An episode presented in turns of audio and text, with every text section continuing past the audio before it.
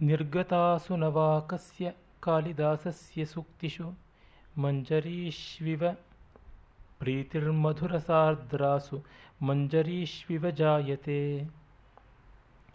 ಓಂ ತತ್ಸತ್. ನಮಸ್ಕಾರ. ಮಹಾಕವಿ ಕಾಳಿದಾಸನ ಕಾವ್ಯ ಸಂಸ್ಕೃತಿಯನ್ನು ಕುರಿತು ಈ ಎಂಟು ದಿವಸ ಮಾತಾಡಬೇಕು ಅಂತ ಆಯೋಜಕರು ಕೇಳಿದ್ದಾರೆ. ಬಹಳ ಪ್ರಿಯವಾದ ಒಂದು ಮಟ್ಟಿಗೆ ಕಷ್ಟವೂ ಆದಂಥ ಕೆಲಸ. ಕಾರಣ, ಮಹಾಕವಿ ಋಷಿತ್ವವನ್ನು ಪಡೆದ ಕವಿಯ ಕೃತಿಗಳ ಸಂಸ್ಕೃತಿ ಸಾರವನ್ನು ಹೀಗೆ ಅಂತ ಪಿಂಡೀಭೂತವಾಗಿ ಇಟ್ಟುಕೊಡುವುದು ಒಂದು ಕಷ್ಟ. ಮತ್ತು ಈಗಾಗಲೇ ಎಷ್ಟು ಜನ ಕಾಳಿದಾಸನ ಬಗ್ಗೆ ಬರೆದಿದ್ದಾರೆ ಅಂದರೆ, ಕಾಳಿದಾಸ ಬಿಬ್ಲೋಗ್ರಫಿ ಅಂತಲೇ ಒಂದು ದೊಡ್ಡ ಗ್ರಂಥ ಇದೆ.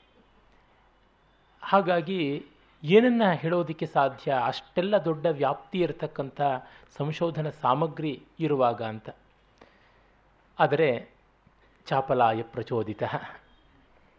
ಕಾಳಿದಾಸನನ್ನು ಯಾವುದಕ್ಕೂ ಆಶ್ರಯಿಸಬೇಕು. ಯಾವುದೇ ಭಾವವನ್ನು ನಾವು ವಿವರಿಸಬೇಕೆಂದರೂ ನಮ್ಮ ಮಾತು, ಸ್ವಂತದ ಮಾತು ಸೋಲ್ತಾ ಇದೆ ಅಂದರೆ ಕಾಳಿದಾಸನ ಸೂಕ್ತಿಯನ್ನು ಒಂದನ್ನು ಎಳೆದು ತಂದುಕೊಳ್ಬಹುದು.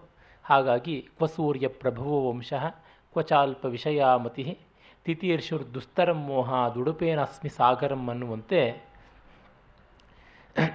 ಕ್ವಕಾಲಿದಾಸವಾಣೀಯಂ ಕ್ವಚಾಲ್ಪ ವಿಷಯಾಮತಿ ತಿಥಿಯರ್ಷರು ದುಸ್ತರಂ ಮೋಹಾದ್ ಉಡುಪೇನಸ್ಮಿ ಸಾಗರಂ ಅಂತ ನಾನು ಹೇಳಬೇಕಾಗಿದೆ. ಕಾಳಿದಾಸನ ಈ ಮಾತು ಎಲ್ಲಿ, ನಾನು ಎಲ್ಲಿ ಅಂತ. ಇದು ಬರಿಯ ತೋರಿಕೆಯ ವಿನಯ ಅಲ್ಲ, ಪ್ರಾಮಾಣಿಕವಾಗಿ ಹೇಳ್ತಕ್ಕಂಥದ್ದು. ಯಾಕೆಂತಂದರೆ ಹಿಂದೆ ಹಲವು ಬಾರಿ ಈ ವೇದಿಕೆಯಲ್ಲಿ ಪ್ರಸ್ತಾವ ಮಾಡಿದ್ದೆ, ವ್ಯಾಸ ವಾಲ್ಮೀಕಿಗಳ ಬಳಿಕ ನಮ್ಮ ದೇಶ ಕಂಡಂಥ ಏಕೈಕ ಋಷಿಕವಿ ಅಂತ ನನಗನ್ನಿಸಿದ್ದು ಕಾಳಿದಾಸನೇ. ಇನ್ನು ನಾಲ್ಕನೆಯವನು ಬಂದಿಲ್ಲ. ಹಾಗಾಗಿ ವಾಲ್ಮೀಕಿ, ವ್ಯಾಸ, ಕಾಳಿದಾಸ ಆದಮೇಲೆ ಅದ್ಯಾಪಿ ತತ್ತುಲ್ಯ ಕವೇರಭಾವಾದ ಅನಾಮಿಕ ಸಾರ್ಥವತಿ ಬಭೂವ ಅಂತ ಈ ಕಡೆಯಿಂದ ಹೇಳಬೇಕು. ಪುರಾಕವೀನಾಂ ಗಣನಾ ಪ್ರಸಂಗಿ ಕನಿಷ್ಠಿಕ ಅಧಿಷ್ಠಿತ ಕಾಳಿದಾಸ ಅಂತ ಕಿರುಬೆರಳಲ್ಲಿ ಮೊದಲು ಕಾಳಿದಾಸ ಅಂತ ಮಡಿಸಿದರು ಆಮೇಲೆ ಈ ಉಂಗುರದ ಬೆರಳು ಅನಾಮಿಕ ಅಂತ ಹೆಸರಾಯಿತು ಅಂತ. ಆದರೆ ಋಷಿಕವಿಗಳು ಅಂತ ತೆಗೆದುಕೊಂಡಾಗ ಖಂಡಿತವಾಗಿ ವಾಲ್ಮೀಕಿ ವ್ಯಾಸರಿದ್ದಾರೆ. ಹಾಗಾಗಿ ಅವರಾದ ಮೇಲೆ ಕಾಳಿದಾಸ. ಹಾಗಾಗಿ ಈ ತರಹ ವರಕವಿಗಳ ದಾರಿಯಲ್ಲಿ ನೋಡಿದರೂ ಅವನಾದ ಮೇಲೆ ಯಾರೂ ಇಲ್ಲ. ಋಷಿಕವಿಗಳ ದಾರಿಯಲ್ಲಿ ನೋಡಿದರೂ ಅವನಾದ ಮೇಲೆ ಯಾರೂ ಇಲ್ಲ. ಎರಡೂ ದೃಷ್ಟಿಯಿಂದ ಅನಾಮಿಕ, ಸಾರ್ಥವತಿ, ಬಭೂವ ಅಂತ ಇರುವಾಗ ಏನನ್ನು ಹೇಳುವುದು? ನಮಗೆ ಸಿಗುವ ಕಾಳಿದಾಸ ಪ್ರಶಸ್ತಿಯ ಅತ್ಯಂತ ಪ್ರಾಚೀನ ಶ್ಲೋಕ ಈಗ ನಾನು ಹೇಳಿದ ಬಾಣಭಟ್ಟನ ಹರ್ಷಚರಿಸದಲ್ಲಿ ಬರ್ತಕ್ಕಂಥದ್ದು. ನಿರ್ಗತಾಸು ನವಾಕಸ್ಯ ಕಾಳಿದಾಸಸ್ಯ ಸುಕ್ತಿಷು. ಕಾಳಿದಾಸನ ಆ ಒಂದು ಮಾತುಗಳೇನಿವೆ ಎಷ್ಟು ಸೊಗಸಾದದ್ದು. ಪ್ರೀತಿರ್ ಮಧುರ ಸಾರ್ದ್ರಾಸು ಮಂಜರೀಶ್ವಿವ ಜಾಯತೆ. ಮಧುರಸದಿಂದ ಅದ್ದಲ್ಪಟ್ಟಿರ್ತಕ್ಕಂಥ ಹೂಗಳಲ್ಲಿ ಹೇಗೋ ಹಾಗೆ ಕಾಳಿದಾಸನ ಕಾವ್ಯ ವಾಣಿಯಲ್ಲಿ ನಮ್ಮ ಮನಸ್ಸು ಆ ರೀತಿಯಾಗಿ ತುಂಬಿಕೊಂಡು ಬಿಡ್ತದೆ. ಅಲ್ಲಿಂದ ಹೊರಬರೋಕ್ಕೆ ಆಗುವಂಥದ್ದೆಲ್ಲ. ಅಲ್ಲಿಯೇ ಘನೀಭೂತವಾಗಿ ನೆಲೆಸುವಂಥದ್ದಾಗಿದೆ. ಆದರೆ ಒಂದು ಕಾಲದಲ್ಲಿ ನಾನು ಕಾಳಿದಾಸನ ಅರಿಯದೆ ಅವನನ್ನು ಬೈತಾ ಇದ್ದದ್ದು ಉಂಟು. ಅದಕ್ಕೆ ಇದೆಲ್ಲ ಪ್ರಾಯಶ್ಚಿತ್ತ ಅಂತಲೇ ಭಾವಿಸಿಕೊಂಡಿದ್ದೀನಿ. ಯತ್ ಕೈಶೋರೆ ಕೃತಮನುಚಿತಂ ನಿರ್ವಿಶಂಕಂ ಹತಾಶಂ ತ್ವತ್ಕಾವ್ಯಾನಾಂ ಲಘು ನಿರಸತಂ ಲಘು ನಿರಸನಂ ಜಲ್ಪತಾ ಮೇಲ್ಪಬುದ್ಧ್ಯ ಸ್ಮಾರಂ ಸ್ಮಾರಂ ತವ ಶಿವಕೃತಿರನ್ವಹಂ ತನ್ನು ಕುರ್ಯಾಂ ಪ್ರಾಯಶ್ಚಿತ್ತಂ ಕವಿಕುಲಗುರೋ ಲಜ್ಜಯ ಕಜ್ಜಲಾಕ್ಷ ಅಂತ. ಅಜ್ಞಾನದಿಂದ ಇವನು ಏನು ಮಹಾ ದೊಡ್ಡ ಕವಿ ಅಲ್ಲ ಅಂತಂದುಕೊಂಡಿದ್ದು. ರಘುವಂಶವನ್ನು ಆದ್ಯಂತ ಓದಿದ ಮೇಲೆ ಸಂಪೂರ್ಣವಾಗಿ ಅದು ತೊಳ್ಕೊಂಡು ಹೋಯಿತು. ಅದಕ್ಕೆ ಪೀಠಿಕಾಪ್ರಾಯವಾಗಿ ಪೂರ್ವ ಮೇಘವನ್ನು ಓದದ್ದೇ ಸಾಕಾಯಿತು. ಯಥೇಷ್ಟವಾಗಿ ದೊಡ್ಡದು ಅಂತ ಅನಿಸ್ತು ಶಾಕುಂತಲವನ್ನು ಏನೋ ಅಂತ ಓದಿಕೊಂಡಾಗ ಆದಂತಹ ಒಂದು ಅಂಡರ್ ಎಸ್ಟಿಮೇಷನ್ನು ಮೇಘ ಮತ್ತು ರಘು ಆ ಎರಡು ಕೃತಿಗಳಿಂದ ಪೂರ್ಣವಾಗಿ ಬೇರೆಯದೇ ಆಯಿತು. ಹಾಗಾಗಿ ಇದು ಆತನಿಗೆ ಸದಾಕಾಲ ಸಲ್ಲಿಸ್ತಕ್ಕಂಥ ಒಂದು ಪೂಜೆಯಾಗಿದೆ. ಇರಲಿ. ಕಾಳಿದಾಸನ ಒಂದು ವ್ಯಕ್ತಿ ವೈಶಿಷ್ಟ್ಯ, ಕಾಲ ವೈಚಿತ್ರ್ಯ ಈ ಥರದ್ದನ್ನೆಲ್ಲ ಹೇಳೋದು ಬಹಳ ಕಷ್ಟವಾಗುತ್ತೆ. ಮತ್ತು ಅದು ಅಷ್ಟಾಗಿ ಬೇಕಾಗೂ ಇಲ್ಲ, ಯಾವ ಕಾಲದಲ್ಲಿದ್ದ ಅಂತ ದೊಡ್ಡ ತಕರಾರು. ಏನು ಹೇಳೋಣ? ಒಂದಂತೂ ನಿಜ. ಏನಂದರೆ ನನ್ನ ಮಟ್ಟಿಗೆ ಅವನು ಗುಪ್ತ ಕಾಲದಲ್ಲಿದ್ದಿರಬೇಕು, ಗುಪ್ತರ ಸ್ವರ್ಣಯುಗದಲ್ಲಿದ್ದಿರಬೇಕು ಅಂತ. ಕೆಲವರು ಇಲ್ಲ, ಆತ ಇದ್ದದ್ದು ವಿಕ್ರಮಾದಿತ್ಯನ ಕಾಲ ಅಂತ, ವಿಕ್ರಮಾದಿತ್ಯ ಕ್ರಿಸ್ತ ಪೂರ್ವದಲ್ಲಿದ್ದವನು ಅಂತ, ಗುಪ್ತರು ಕ್ರಿಸ್ತ ಶಕದವರು ಅಂತ. ಅದು ಹೇಗೆ ಇರಲಿ, ಎಷ್ಟೋ ಜನ ವಿದ್ವಾಂಸರಿಗೆ ಅಭಿಪ್ರಾಯ ಪಡ್ತಾರೆ, ಗುಪ್ತರನ್ನೇ ಹಿಂದೆ ಹಾಕಬೇಕಾದೀತು. ಆಗ ಚಂದ್ರಗುಪ್ತ ವಿಕ್ರಮಾದಿತ್ಯ ಅಂತ ಯಾವನಿದ್ದ ಸಮುದ್ರಗುಪ್ತನ ಮಗ, ಅವನೇ ಆ ಒಬ್ಬ ವಿಕ್ರಮಾದಿತ್ಯನೂ ಆದಾನು ಅಂತ. ಏನೇ ಆಗಲಿ, ನಿಶ್ಚಪ್ರಚವಾಗಿ ನಮಗೆ ಹೇಳುವುದು ಕಷ್ಟ. ಆದರೆ ಒಂದನ್ನು ದೃಢವಾಗಿ ತಿಳಿಸಬಹುದಾದದ್ದು ಏನಂದರೆ, ಕಾಳಿದಾಸ ಇದ್ದ ಕಾಲ ಅಂತ ಯಾವುದಿದೆ ಅದು ಹತ್ತಿರ ಹತ್ತಿರ ಏಳನೇ ಶತಮಾನದವರೆಗೂ ಒಂದು ನೆಮ್ಮದಿಯ ಕಾಲವಾಗಿತ್ತು ಅಂತ. ಯಾವಾಗ ಅರಬರು ಸಿಂಧನ್ನು ಆಕ್ರಮಿಸಿಕೊಂಡರೋ ಅಂದಿನಿಂದ ಭಾರತಕ್ಕೆ ಪತನಾವಸ್ಥೆಗೆ ಒಂದು ದಾರಿಯಾಯಿತು. ಭಾರತೀಯ ಸಂಸ್ಕೃತಿಗೆ ದೊಡ್ಡ ಆಘಾತವಾಯಿತು. ಆದರೆ ತತ್ಪೂರ್ವದಲ್ಲಿ ಆ ಥರ ಇರಲಿಲ್ಲ. ಹಾಗಾಗಿ ಹತ್ತಿರ ಹತ್ತಿರ ಏಳನೇ ಶತಮಾನದ ಕೊನೆಯವರೆಗೂ ನಮಗೆ ಸಮಸ್ಯೆ ಕಾಣಿಸೋಲ್ಲ. ಕಾಳಿದಾಸ ಚಿತ್ರಿಸಿದಂಥ ಜಗತ್ತು ಆ ಸಂಸ್ಕೃತಿ, ಆ ಜೀವನೋಲ್ಲಾಸ, ಆ ಧೀರ ಮನೋಹರವಾದ ಸಂಸ್ಕೃತಿ ರಸಸ್ವಾರಸ್ಯಗಳು ಇವೆಲ್ಲ ಕೂಡ ನಾವು ಕ್ರಿಸ್ತಪೂರ್ವದಿಂದ ನೋಡಿಕೊಂಡರೂ ಕೂಡ ಕ್ರಿಸ್ತಪೂರ್ವ ಮೂರನೇ ಶತಮಾನದಿಂದ ನೋಡಿದ್ರು. ಕ್ರಿಸ್ತಶಕ ಏಳನೇ ಶತಮಾನದವರೆಗೂ, ಅಂದರೆ ಹತ್ತಿರ ಒಂದು ಸಾವಿರ ವರ್ಷ ಅಬಾಧಿತವಾಗಿ ಇತ್ತು. ಯಾವಾಗ ಮೌರ್ಯ ಸಾಮ್ರಾಜ್ಯ ಸ್ಥಾಪಿತವಾಯಿತೋ, ಭಗವಾನ್ ಕೌಟಿಲ್ಯನ ಒಂದು ದಿವ್ಯವಾದ ದರ್ಶನ ಸಾಕ್ಷಾತ್ಕರಿಸಿ ವಾಸ್ತವಕ್ಕೆ ಬಂತೋ ಆ ಹೊತ್ತಿನಿಂದ ಭಾರತ ಅದ್ಭುತವಾದ ರೀತಿಯಲ್ಲೇ ನಡ್ಕೊಂಡು ಬಂದಿದೆ ಅಂತ ಗೊತ್ತಾಗುತ್ತೆ. ಒಂದು ಸಾವಿರ ವರ್ಷ ಸಣ್ಣ ಪುಟ್ಟ ರಾಜಕೀಯವಾದ ಏರುಪೇರುಗಳಿದ್ದರೂ ಸಾಂಸ್ಕೃತಿಕವಾದಂಥ ಯಾವ ಕ್ಷೋಭೆಗಳು ಅಷ್ಟಾಗಿ ಉಂಟಾಗಲಿಲ್ಲ ಅಂತ ನಮಗೆ ಗೊತ್ತಾಗುತ್ತದೆ. ಅದರಿಂದ ಕಾಳಿದಾಸನನ್ನು ಯಾವ ಕಾಲಕ್ಕೆ ಹಾಕ್ಕೊಂಡು ಸಮಸ್ಯೆ ಇಲ್ಲ. ಮತ್ತು ಯಾವ ದೇಶಕ್ಕೆ ಅವನನ್ನು ಹಾಕಿದ್ರೂ ಚಿಂತೆ ಇಲ್ಲ. ಕಾರಣ ಅವನ ಕೃತಿಯಲ್ಲಿ ಭಾರತದ ಎಲ್ಲ ಪ್ರಾಂತಗಳ ಪ್ರಾತಿನಿಧಿಕ ಸ್ವರೂಪ ಕಾಣಿಸುತ್ತೆ.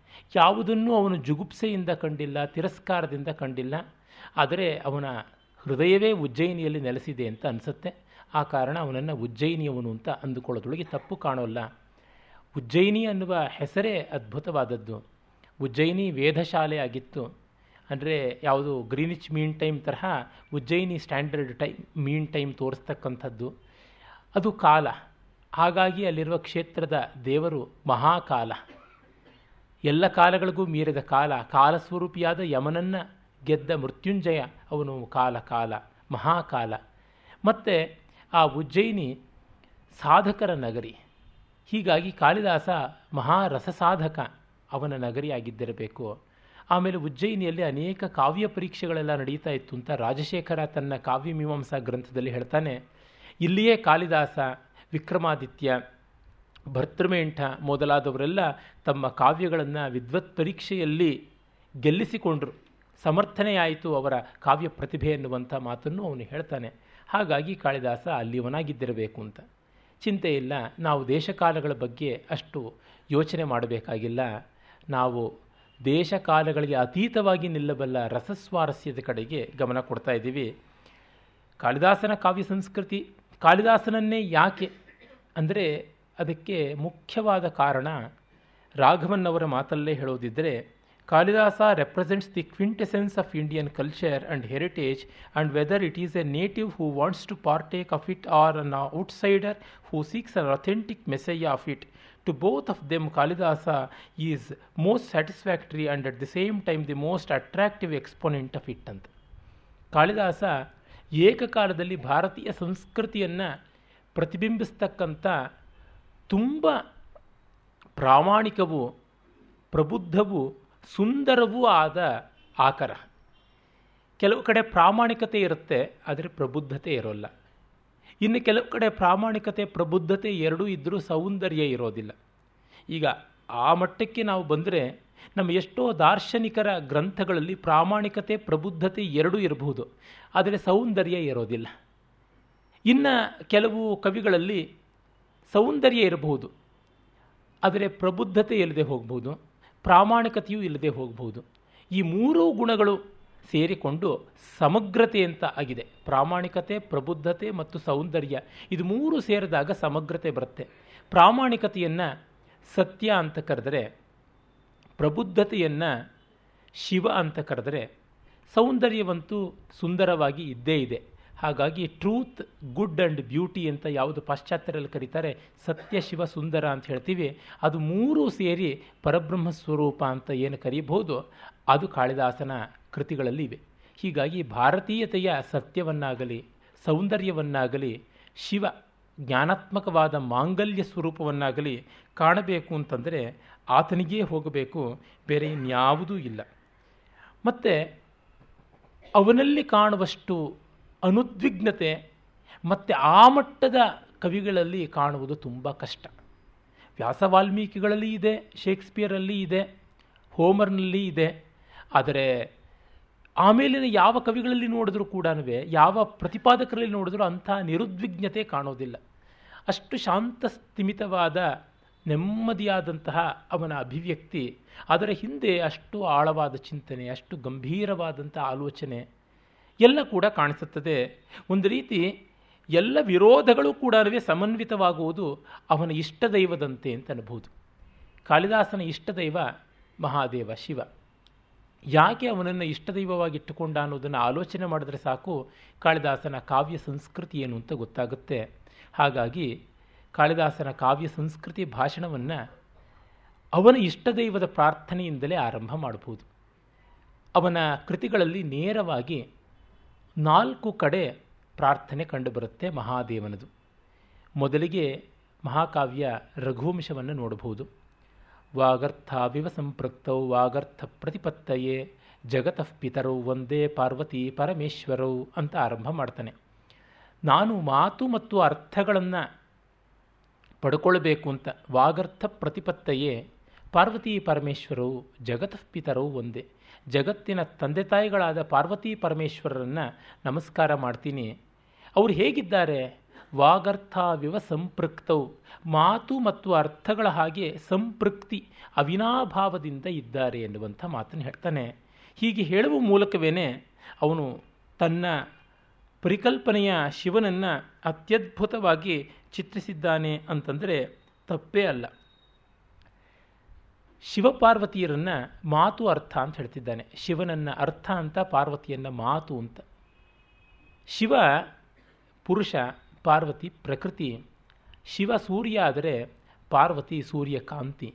ಶಿವ ಚಂದ್ರನಾದೆ ಆದರೆ ಪಾರ್ವತಿ ಸೂರ್ಯ ಚನ್ ಚಂದ್ರನ ಚಂದ್ರಿಕೆ, ಬೆಳದಿಂಗಳು, ಕಾಂತಿ ಅಂತ. ಹೀಗೆ ಒಂದನ್ನು ಪ್ರಕಾಶ ಅಂದರೆ ಮತ್ತೊಂದು ವಿಮರ್ಶ. ಒಂದನ್ನು ಬಿಂದು ಅಂದರೆ ಮತ್ತೊಂದು ನಾದ. ಒಂದನ್ನು ನಾವು ಕಣ ಅಂತಂದರೆ ಮತ್ತೊಂದು ಕಣದ ಅಂತರ್ಗತವಾದ ಶಕ್ತಿ ಅಂತ ಕರೀಬಹುದು. ಹೀಗೆ ಎಲ್ಲಿ ನೋಡಿದ್ರೂ ಕೂಡ ಇದು ಅವಿನಾಭಾವದಿಂದ ಚಂದ್ರ ಚಂದ್ರಿಕಾ ನ್ಯಾಯ ಅಂತ ಹೇಳ್ತಾರೆ. ಅದು ಬಿಟ್ಟು ಇದು ಇಲ್ಲ ಅಂತ. ಹೀಗೆ ಯಾವುದರದ ಒಂದು ಅಭಿವ್ಯಕ್ತಿ ಎಕ್ಸ್ಪ್ರೆಷನ್ ಇದೆಯಲ್ಲ, ಅದನ್ನು ಪಾರ್ವತಿ ಅಂತ ಕರೆದರೆ ಇಂಪ್ರೆಷನ್ ಅಂತ ಯಾವುದಿದೆ, ಅದು ಶಿವ ಆಗುತ್ತೆ. ಅನುಭವ ಶಿವ ಆದರೆ ಅಭಿವ್ಯಕ್ತಿ ಪಾರ್ವತಿ. ಎರಡೂ ಬೇಕು. ಅಭಿವ್ಯಕ್ತಿ ಇಲ್ಲದೆ ಅನುಭವ ಇಲ್ಲ. ಅನುಭವ ಇಲ್ಲದೆ ಅಭಿವ್ಯಕ್ತಿ ಹೊಲ್ಲ. ಹೀಗೆ ಕಂಡಾಗ ಆ ಶಿವಪಾರ್ವತಿಯರ ಅದ್ವೈತ ಅನ್ನುವಂಥದ್ದು ಶೈವರಿಗೆ ಮಾತ್ರವಲ್ಲ, ವೈಷ್ಣವರಿಗೆ ಲಕ್ಷ್ಮೀನಾರಾಯಣನದಾಗೆ. ಬೇರೆ ಬೇರೆಯವರಿಗೆ ಬೇರೆ ಬೇರೆ ರೀತಿಯಲ್ಲಿ ಕಾಣಬಹುದಾದದ್ದಾಗುತ್ತದೆ. ಇದು ಎರಡನ್ನು ತೋರಿಸ್ತಾನೆ. ಚೈನೀಸ್ ಪರಂಪರೆಯಲ್ಲಿ ಇನ್ ಯಾನ್ ಅಂತ ಏನು ಹೇಳ್ತಾರೆ, ಅದು ಪ್ರಕೃತಿ ಪುರುಷದಂತೆ ಸದಾಕಾಲ ಆವರ್ತನಶೀಲವಾಗಿ ಹೋಗುವಂಥದ್ದು ಅಂತ ಅದನ್ನು ತೆಗೆದುಕೊಳ್ಳಬಹುದು. ಎಲ್ಲಿಯೂ ನಾವು ನೋಡಬಹುದು. ಒಂದು ಸಿದ್ಧಿ, ಒಂದು ಸಾಧನ. ಹೀಗೆ ಎರಡು ಅನ್ಯೋನ್ಯಾಶ್ರಿತವಾಗಿ ಬೆಳಗ್ತಾ ಇರುವುದು ಕಾಣಿಸುತ್ತೆ. ಅಲ್ಲಿ ಅವನು ಸಂಪೃಕ್ತಿ ಎನ್ನುವ ಶಬ್ದ ಬಳಸ್ತಾನೆ. ಸಂಯುಕ್ತಿ ಎನ್ನುವ ಶಬ್ದ ಬಳಸೋದಿಲ್ಲ ಬಹಳ ಅದ್ಭುತವಾದದ್ದು. ಸಂಯೋಗ ಹೇಳ್ಬೋದಾಗಿತ್ತು, ಸಂಯುಕ್ತಿ, ಸಂಯೋಗ ಅಂತ. ಆದರೆ ಸಂಪೃಕ್ತಿ ಅಂತ ಹೇಳ್ತಾನೆ, ನಿತ್ಯ ಸಂಬದ್ಧ ವಿತ್ಯರ್ಥ. ನಿತ್ಯ ಸಂಬಂಧಯೋ ಉಪಮಾನತ್ವೇನ ಉಪಾದಾನಾತ್. ನಿತ್ಯ ಶಬ್ದಾರ್ಥ ಸಂಬಂಧ ಇತಿ ಮೀಮಾಂಸಕಾ ಅಂತ ಹೇಳಿ ಆ ನಿತ್ಯ ಸಂಬಂಧ ಅನ್ನುವುದು ಸಂಪೃಕ್ತಿಯಲ್ಲೇ ಗೊತ್ತಾಗೋದು. ಸಂಯೋಗ ಅಂದರೆ ವಿಯೋಗವೂ ಸಾಧ್ಯ ಅಂತ ಗೊತ್ತಾಗುತ್ತೆ. ಸಂಪೃಕ್ತಿ ಅಂತಂದರೆ ಅದು ಎಂದಿಗೂ ಬಿಟ್ಟು ಹೋಗುವಂಥದ್ದಲ್ಲ ಅಂತ. ಕಾಳಿದಾಸನ ದಾಂಪತ್ಯ ಧರ್ಮ ಸ್ವರೂಪವೂ ಕಾಣಿಸ್ತಾ ಇದೆ. ಜೊತೆಗೆ ಜಗತ್ತು ಜಗದಂತರ್ಯಾಮಿ ಏನು ಅಂತ ಕೂಡ ಗೊತ್ತಾಗ್ತಾ ಇದೆ. ಅವನು ಮತ್ತೆ ತನ್ನ ಸಂಸ್ಕೃತಿಯನ್ನು ಹೇಳ್ತಾ ಇದ್ದಾನೆ. ಸಂಸ್ಕೃತಿ ಅನ್ನೋದನ್ನು ಮುಂದೆ ವಿವರಿಸ್ತೀನಿ. ಜೊತೆಗೆ ಕಾವ್ಯ ಸಂಸ್ಕೃತಿಯನ್ನು ಹೇಳ್ತಾ ಇದ್ದಾನೆ. ಸಂಸ್ಕೃತಿ ಪ್ರಧಾನವಾಗಿ ಆಧ್ಯಾತ್ಮಿಕವಾದದ್ದು. ಆಧ್ಯಾತ್ಮಿಕವಲ್ಲದೆ ಸಂಸ್ಕೃತಿ ಇರೋದಿಲ್ಲ. ಅದು ಹೇಗಿರಬೇಕು ಅಂತಂದರೆ, ಈ ಜಗತ್ತೇ ಜಗದಂತರ್ಯಾಮಿ, ಜಗದಂತರ್ಯಾಮಿಯೇ ಜಗತ್ತು. ವಿಶ್ವಾನುಭವವೇ, ವಿಶ್ವಾತ್ಮಾನುಭವಕ್ಕೆ ಪಥ, ನಶ್ಯದಿಂದ ಅವಿನಶ್ಯ ಮಂಕುತಿಮ್ಮ ಅಂತ ಡಿ ವಿ ಜಿಯವರು ಹೇಳಿದ್ದಾರಲ್ಲ. ಹೀಗೆ ಕಂಡಾಗ ಈ ಕಾಣುವ ಜಗತ್ತು ಈಶ್ವರ ವೈಭವ. ಭಗವದ್ಗೀತೆಯಲ್ಲಿ ಶ್ರೀಕೃಷ್ಣ ತಾನು ಈ ಎಲ್ಲ ಆಗಿದ್ದೀನಿ ಅಂತ ಹೇಳ್ತಾನೆ. ಆದರೆ ತನ್ನನ್ನು ಉಪಾಸನೆ ಮಾಡುವ ಅನುಕೂಲತೆಗಾಗಿ ಒಂದೊಂದನ್ನು ಹೇಳ್ತಾನೆ. ವೇದಾನಾಂ ಸಾಮವೇದೋಸ್ಮಿ ಅನ್ನುವ ಒಂದು ಮಾತಿನಿಂದ ಮೊದಲುಗೊಂಡು ವ್ಯಾಕರಣದವರೆಗೆ ಎಲ್ಲವನ್ನ ತೆಗೆದುಕೊಂಡು ಬರ್ತಾನೆ. ಪ್ರಹ್ಲಾದಶ್ಚಸ್ಮಿ ದೈತ್ಯಾನಾಂ ಅಂತ ಹೇಳ್ತಾನೆ. ಆಮೇಲೆ ಈ ಇವುಗಳಲ್ಲಿ, ಅಕ್ಷರಗಳಲ್ಲಿ ಅಕ್ಷರಾಣ ಮಕಾರೋಸ್ಮಿ ಅಂತ ಹೇಳ್ತಾನೆ. ಮತ್ತು ಇದ್ರಾಗ ಕವಿನ ಮುಷನಾ ಕವಿ, ಇಂಥ ಕವಿಗಳಲ್ಲಿ ಉಶನಸ್ಸು ನಾನಾಗಿದ್ದೀನಿ ಅಂತಾನೆ. ಹೀಗೆ ಒಂದೊಂದೊಂದೊಂದು ಹೇಳ್ಕೊಂಡು ಬರ್ತಾನೆ. ಅದು ಯಾಕೆ ಅಂದರೆ ಸಾಧಕರ ಅನುಕೂಲತೆಗೆ ಅಂತ. ಹಾಗೆ ನೋಡಿದಾಗ ಎಲ್ಲವೂ ಪರಮಾತ್ಮನ ಅಭಿವ್ಯಕ್ತಿಯೇ. ಇದನ್ನು ಗೌರವಿಸದೇ ಇದ್ದವನು, ಜಗತ್ತನ್ನು ಗೌರವಿಸದೇ ಇದ್ದವನು ಜಗದೀಶ್ವರನನ್ನು ಗೌರವಿಸಲಾರ. ಈಗ ನಾವು ಜಗತ್ತನ್ನು we are not respecting the world we are just using the world ಈಗ ಬಳಸ್ಕೊಳ್ಳೋದಿಕ್ಕೂ ಗೌರವಿಸೋದಿಕ್ಕೂ ತುಂಬ ವ್ಯತ್ಯಾಸ ಇದೆ. ಈಗ ನಾವು ನವರಾತ್ರ ಪೂಜೆ ನಡೆಸ್ತಾ ಇದ್ದೀವಿ. ಆಯುಧ ಪೂಜೆ ಮಾಡುವುದು ಅಂದರೆ respecting our tools weapons and all ನಮ್ಮ ಪರಿಕರಗಳನ್ನು ಪೂಜೆ ಮಾಡ್ತೀವಿ, ಗೌರವಿಸ್ತೀವಿ. ಅದು ಆ ಒಂದು ದಿವಸಕ್ಕೆ ಮಾತ್ರ ಅಲ್ಲ. ನಾವು ಒಂದು ಪೆನ್ನನ್ನು ಕಾಲಿಂದ ಒದ್ದರೆ ಕಣ್ಣಿಗೆ ಒತ್ಕೊಳ್ತೀವಿ. ಅಷ್ಟೇಕೆ ಒಂದು ಪೊರಕೆ ನೆಲದ ಮೇಲೆ ಬಿದ್ದಿದ್ದರೆ ಅದನ್ನು ದಾಟಿ ಹೋಗೋದಿಲ್ಲ. ಅದರ ಉಲ್ಲಂಘನೆ ಪಾಪ ಅಧರ್ಮ, ಅಮಂಗಳ ಅನ್ನುವ ಭಾವ ಉಂಟು. ಹೀಗಾಗಿ ನಾವು ಪ್ರತಿ ಕ್ಷಣವೂ ಜಗತ್ತನ್ನು ಗೌರವಿಸಿದಾಗ ಅದು ಈಶ್ವರಾರಾಧನೆಯೇ ಆಗತಕ್ಕಂಥದ್ದು, ಇನ್ಯಾವುದೂ ಇಲ್ಲ. ಈಶ್ವರನನ್ನು ಹೇಗೆ ಕಾಣುವುದು? ಅವನ ವ್ಯಕ್ತೀಕೃತವಾದ ಜಗದ್ರೂಪದಿಂದಲೇ ಕಾಣಬೇಕು. ಅದನ್ನು ಮೂರ್ತಿ ರೂಪವಾಗಿ ನೋಡಿ ಗ್ರಂಥ ರೂಪವಾಗಿ ನೋಡಿ, ಮತ್ಯಾವುದಾಗಿ ನೋಡಿ, ಅದು ಕಡೆಗೆ ಇಲ್ಲಿಗೆ ಬಂದು ಕೂತ್ಕೊಳ್ಳುತ್ತದೆ. ಹಾಗಲ್ಲದೆ ಇದ್ದರೆ ಈಗ ಇಸ್ಲಾಮಿನಲ್ಲಿ ಈಶ್ವರನನ್ನು ಯಾವ ರೂಪದಲ್ಲಿಯೂ ಕಲ್ಪಿಸಿಕೊಳ್ಳೋದಿಲ್ಲ. ಹೇಗೆ ಅಂದರೆ ಕುರಾನ್ ಅವರಿಗೆ ಮಂಗಳಕರಿಯಾದ ಪವಿತ್ರವಾದಂಥ ಒಂದು ಗ್ರಂಥ ಆಯಿತು ಅಂದರೆ ಅದಕ್ಕೇನಾದರೂ ಆಯಿತು ಅಂದರೆ ಶುರುವಾಗುತ್ತೆ. ಕೋಲಾಹಲ ಅಂತಂದರೆ ಏನು? ಈಶ್ವರನನ್ನು ವಸ್ತುರೂಪವಾಗಿ ಗೌರವಿಸೋದು ಅಂತ. ಎಲ್ಲಿವರೆಗೂ ಅಂದರೆ ಥಾಟ್ ಈಸ್ ಅನ್ ಇಮೇಜ್. ಆಲೋಚನೆಯೇ ವಿಗ್ರಹ ಅಲ್ವೇ. ಹಾಗಾಗಿ ಈಶ್ವರ ಕಲ್ಪನೆ ಅಂತ ನಾವು ಏನು ಮಾಡ್ಕೋತೀವಿ? ಪ್ರಕೃತಿ ಅಂತಂದರೆ ಆತ್ಮ ಬಿಟ್ಟು ಇನ್ನು ಮಿಕ್ಕಿದ್ದು ಎಲ್ಲವೂ ಪ್ರಕೃತಿಯೇ. ಭೂಮಿ ರಾಪೋ ನಲೋ ವಾಯು ಖಮ್ಮನೋ ಬುದ್ಧಿರೇವಚ ಅಹಂಕಾರ ಇತಿ ಎಮ್ಮೆ ಭಿನ್ನ ಪ್ರಕೃತಿರಷ್ಟಧ ಅಂತ ಕೃಷ್ಣ ಭಗವದ್ಗೀತೆಯಲ್ಲಿ ಹೇಳುವಾಗ, ಮನಸ್ಸು, ಬುದ್ಧಿ, ಅಹಂಕಾರದವರೆಗೂ ಎಲ್ಲ ಪ್ರಕೃತಿ ಅಂತಂದಿದ್ದಾನೆ ಅಂದರೆ ಅದು ಜಗತ್ತಿನ ವಲಯಕ್ಕೆ ಬರ್ತಕ್ಕಂಥದ್ದಾಗಿದೆ. ಇಂಥ ಜಗತ್ತು ಜಗದಂತರ್ಯಾಮಿ ಅನ್ಯೋನ್ಯ ಸಂಬದ್ಧವಾಗಿರ್ತಕ್ಕಂಥದ್ದು, ಅನಪಾಯಿ ಆದಂಥದ್ದು ಅಂತ ಗೊತ್ತಾಗುತ್ತದೆ. ಜೊತೆಗೆ ಕಾವ್ಯ ಸಂಸ್ಕೃತಿಯಲ್ಲಿ ಹೇಗಾಗುತ್ತೆ ಅಂದರೆ ಅಲಂಕಾರ ಬೇರೆ, ರಸ ಬೇರೆ ಎನ್ನುವ ದ್ವಂದ್ವ ಕಾಳಿದಾಸನಿಗೆ ಇಲ್ಲವೇ ಇಲ್ಲ. ಕಾವ್ಯ ಸಾಲಂಕಾರ, ರಸಾವಹ ಆಗಬೇಕು. ಅದು ರೀತಿ, ಗುಣ, ಔಚಿತ್ಯ, ವಕ್ರತೆ ಇವುಗಳೆಲ್ಲದರಿಂದ ಕೂಡಿಕೊಂಡಿದ್ದಾಗಲೇ ಅದು ರಸಧ್ವನಿ ಮೂಲಕವಾಗಿ ನಮ್ಮ ಆತ್ಮ ಸಂವೇದನೆಗೆ ಬರ್ತಕ್ಕಂಥದ್ದು. ಹಾಗೆ ನೋಡಿದಾಗ ಕಾವ್ಯದ ರಚನಾಶಿಲ್ಪ ಚೆನ್ನಾಗಿಲ್ಲ ಅಂದರೆ ಅಷ್ಟರ ಮಟ್ಟಿಗೆ ಅದು ಊನವೇ ಆಯಿತು. ರಸಸ್ಫುರಣೆ ಆಗಲಿಲ್ಲ ಅಂದರೆ ಅದು ಸಂಪೂರ್ಣವಾಗಿ ತಿರ, ತಿರಸ್ಕೃತವೇ ಆಯಿತು, ನಿರಾಕೃತವೇ ಆಯಿತು ಅಂತ ಗೊತ್ತಾದಾಗ ಕಾಳಿದಾಸ ಆ ಫಾರ್ಮ್ ಅಂಡ್ ಕಾಂಟೆಂಟ್ ಅನ್ನುವುದನ್ನು ಆ ಅರ್ಥದಲ್ಲಿ ತೊಗೊಂಡಿದ್ದಾನೆ. ಇದರೊಳಗೆ ಒಂದು ಕೈ ಕೈ, ಕೆಳಗಿದೆ, ಇನ್ನೊಂದು ಮೇಲಿದೆ, ಒಂದು ಕೀಳು, ಒಂದು ಮೇಲು ಅನ್ನುವಂಥದ್ದಲ್ಲವೇ ಅಲ್ಲ. ಒಂದು ದೃಷ್ಟಿಯಿಂದ ನೋಡಿದಾಗ ಇದು, ಇನ್ನೊಂದು ದೃಷ್ಟಿಯಿಂದ ನೋಡಿದಾಗ ಅದು ಅಂತ. ಇದನ್ನು ವೇದಾಂತದ ವಿವರ್ತವಾದ ಅಂತ ಕರೀತಾರೆ. ಅಂದರೆ ಏಕಕಾಲದಲ್ಲೇನೆ ಜಗತ್ತಾಗಿ, ಜಗದೀಶ್ವರನಾಗಿ ತೋರ್ತಾ ಇರ್ತಕ್ಕಂಥದ್ದು. ಏಕಕಾಲದಲ್ಲಿ ಅಲಂಕಾರ, ರಸ ಎರಡು ಪೃಥಕ್ಕಾಗಿ ತೋರುತ್ತೆ, ಅಪೃಥಕ್ಕಾಗಿ ತೋರುತ್ತೆ. ಅಂದರೆ ಈಗ ಈ ಒಂದು ಪದ್ಯಕ್ಕೆ ಕಾಳಿದಾಸನ ವಾಗರ್ಥಾವ್ಯವ ಸಂಪೃಕ್ತವು ಪದ್ಯಕ್ಕೆ ಶೋಭೆ ಬಂದದ್ದು ಯಾವುದರಿಂದ? ಅಲಂಕಾರದಿಂದಲೋ, ರಸದಿಂದಲೋ? ಹೇಳೋಕ್ಕೆ ಸಾಧ್ಯ ಇಲ್ಲ. ಅತ್ಯುತ್ತಮವಾದ ಕಾವ್ಯಗಳೆಲ್ಲ ಕೂಡ ಒಂದೇ ಅಖಂಡವಾದ ಎರಕ. ಅಲ್ಲಿಗೆ ಪ್ರತ್ಯೇಕ ಬರೋಕ್ಕೆ ಸಾಧ್ಯ ಇಲ್ಲ. ಅಧ್ಯಯನದ ಸೌಕರ್ಯಕ್ಕಾಗಿ ನಾವು ಮಾಡಿಕೊಳ್ತಕ್ಕಂಥದ್ದು ವಿಭಾಗ ಅಂತ. ಹಾಗೆ ನೋಡಿದಾಗ ಪಾರ್ವತಿ ಪರಮೇಶ್ವರರು ಅಲ್ಲ, ಪಾರ್ವತಿ ಪರಮೇಶ್ವರ ಅಂತ ಅನ್ಬೇಕಾಗುತ್ತೆ ಕಾಳಿದಾಸ ಅನುಕೂಲತೆಗೆ ಮಾತ್ರ ಪಾರ್ವತಿ ಪರಮೇಶ್ವರವು ಹೊಂದಿದ್ದಾನೆ ಜೊತೆಗೆ ಅಲ್ಲಿಯೇ ಪಿತರವು ಅನ್ನುವಂಥ ಒಂದು ಶಬ್ದವನ್ನು ಬಳಸಿದ್ದಾನೆ. ಆದ್ದರಿಂದ ಈ ಸೂಚನೆ ಸಿಗ್ತಾ ಇದೆ. ಮಾತಾಚ ಪಿತಾಚ ಪಿತರೌ ಅನ್ನುವುದು ಏಕಶೇಷ ಅನ್ನುವ ಒಂದು ವರ್ಗದ ಸಮಾಸ, ದ್ವಂದ್ವ ಸಮಾಸದ ಒಂದು ಪ್ರಕಾರ. ಮಾತಾ ಪಿತರು ಅಂತ ಅನ್ಬಹುದಾಗಿತ್ತು, ಜನನೀ ಜನಕೌ ಅನ್ಬಹುದಾಗಿತ್ತು. ಪಿತರು ಅಂತ ಯಾಕೆ ಹೇಳ್ದ? ಲಾಘವ. ಅಂದರೆ ಸಂಕ್ಷೇಪವಾಗಿ ಹೇಳೋಣ ಅಂತ ಅಷ್ಟೇನ ಉದ್ದೇಶ ಏನಿಲ್ಲ. ಒಂದೇ ಶಬ್ದದಿಂದ ತಂದೆ ತಾಯಿ ಎರಡೂ ಗೋಚರವಾಗ್ತಾ ಇದೆ ಅಂತಂದರೆ ಹೇಗೆ ಆ ಶಬ್ದಾರ್ಥದ್ವೈತ ಇದೆ? ಶಿವಪಾರ್ವತ್ಯದ್ವೈತ ಇದೆ ಎನ್ನುವುದನ್ನು ತೋರಿಸ್ತಾ ಇದ್ದಾನೆ. ಅನಪಾಯಿಯಾಗಿ, ಅವಿಕಾರಿಯಾಗಿ ಇರತಕ್ಕಂಥದ್ದು ಅಂತ ನಾನು ಹೇಳಿದ್ನಲ್ಲ, ಒಂದೊಂದು ದೃಷ್ಟಿಕೋನದಿಂದ ನೋಡಿದಾಗ ಮಾತ್ರ ಪೃಥಕ್ಕರಣವೇ ಹೊರತು ವಸ್ತುಸ್ಥಿತಿಯ ಸೃಷ್ಟಿಯಲ್ಲಿ ಇಲ್ಲ ಅಂತ. ಸೃಷ್ಟಿಯಲ್ಲಿ ಭಿನ್ನತೆ ಇಲ್ಲ, ದೃಷ್ಟಿಯಲ್ಲಿ ಮಾತ್ರ ಇರುವುದು. ಅದು ಕೇವಲ ಉಪಾಸಕನ, ಜಿಜ್ಞಾಸುವಿನ ಅಧ್ಯೇತ್ರವಿನ ಅನುಕೂಲತೆಗಾಗಿ ಬಂದದ್ದು. ಇನ್ಯಾವುದಕ್ಕೂ ಅಲ್ಲ ಅಂತ ಗೊತ್ತಾಗುತ್ತದೆ.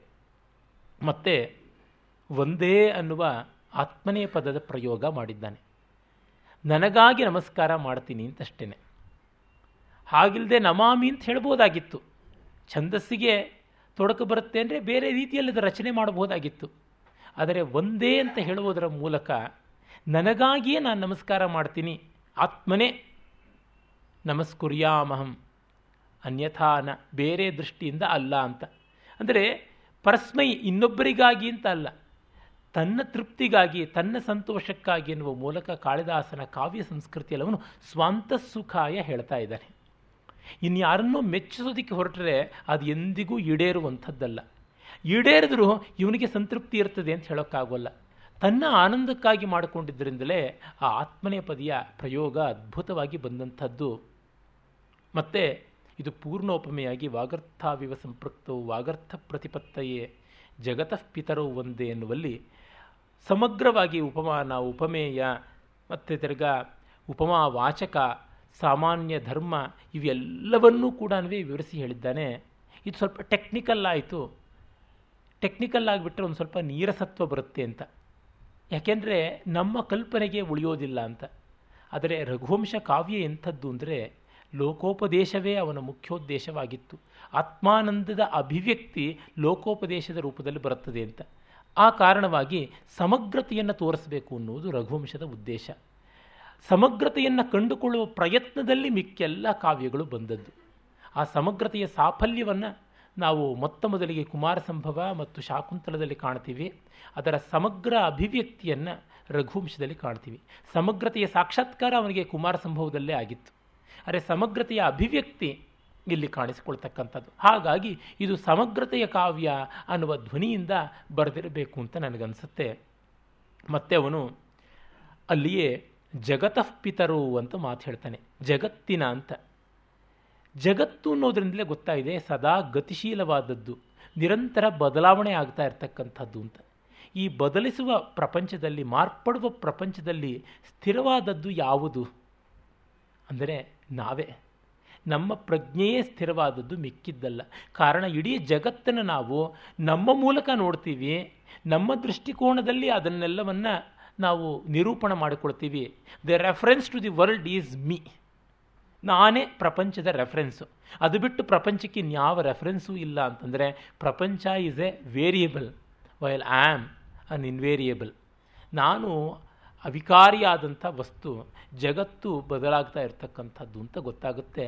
ಇದು ತುಂಬ ಅಹಂಕಾರದ ದೃಷ್ಟಿಯ ಅಂದರೆ ವಸ್ತುಸ್ಥಿತಿಯ ದೃಷ್ಟಿ. ಇದು ಬಿಟ್ಟು ಇನ್ಯಾವುದೂ ಇಲ್ಲ. ನಮ್ಮನ್ನು ಬಿಟ್ಟು ನಾವು ಜಗತ್ತನ್ನು ನೋಡೋದಕ್ಕೆ ಆಗ್ತಾ ಇದೆಯಾ? ಆಗ ಜಗತ್ತೇ ಇರೋದಿಲ್ಲ. ನಮ್ಮನ್ನು ಬಿಟ್ಟು ನಾವು ನೋಡುವಂಥ ಸ್ಥಿತಿ ಎನ್ನುವುದಿದ್ದರೆ ಅದು ಸುಷುಪ್ತಿ ಅನುಭವದಲ್ಲಿ ಮಾತ್ರ. ಆ ಸುಷುಪ್ತಿ ಅನುಭವ ಜಗತ್ತೇ ಇಲ್ಲದ ಅನುಭವ.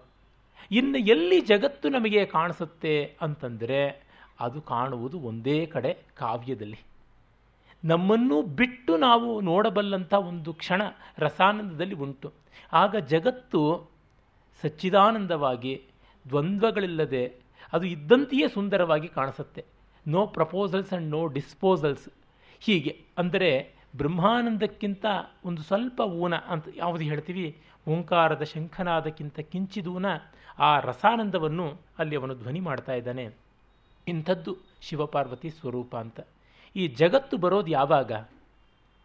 ಗಂಡು ಹೆಣ್ಣು ಅಂತ ಆದಾಗ ಅಲ್ಲಿವರೆಗೂ ಇಲ್ಲ. ಅದರಿಂದಲೇ ವೇದದಲ್ಲಿ ಬರುತ್ತೆ, ಬಹುಸ್ಯಾಂ ಪ್ರಜಾ ಏಯೇತಿ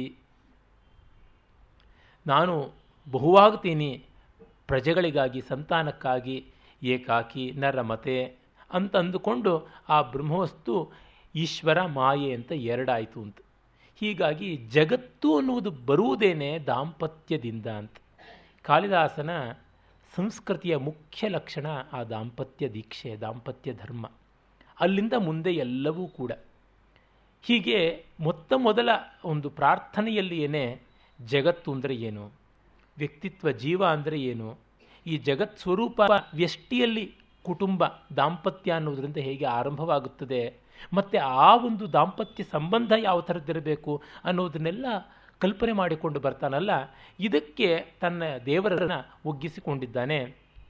ಅದನ್ನು ನಾವು ಇನ್ನು ಮಿಕ್ಕ ಮೂರು ನಾಂದಿ ಪದ್ಯಗಳಲ್ಲಿ ಕಾಣ್ತೀವಿ, ಅವು ನಾಟಕಗಳವು. ಮೊದಲಿಗೆ ಆ ಪರಮಾತ್ಮನನ್ನು ಇಡೀ ಜಗತ್ತಾಗಿ ಕಾಣುವಂಥದ್ದು ಶಾಕುಂತಲದಲ್ಲಿ ನಾವು ನೋಡ್ತೀವಿ.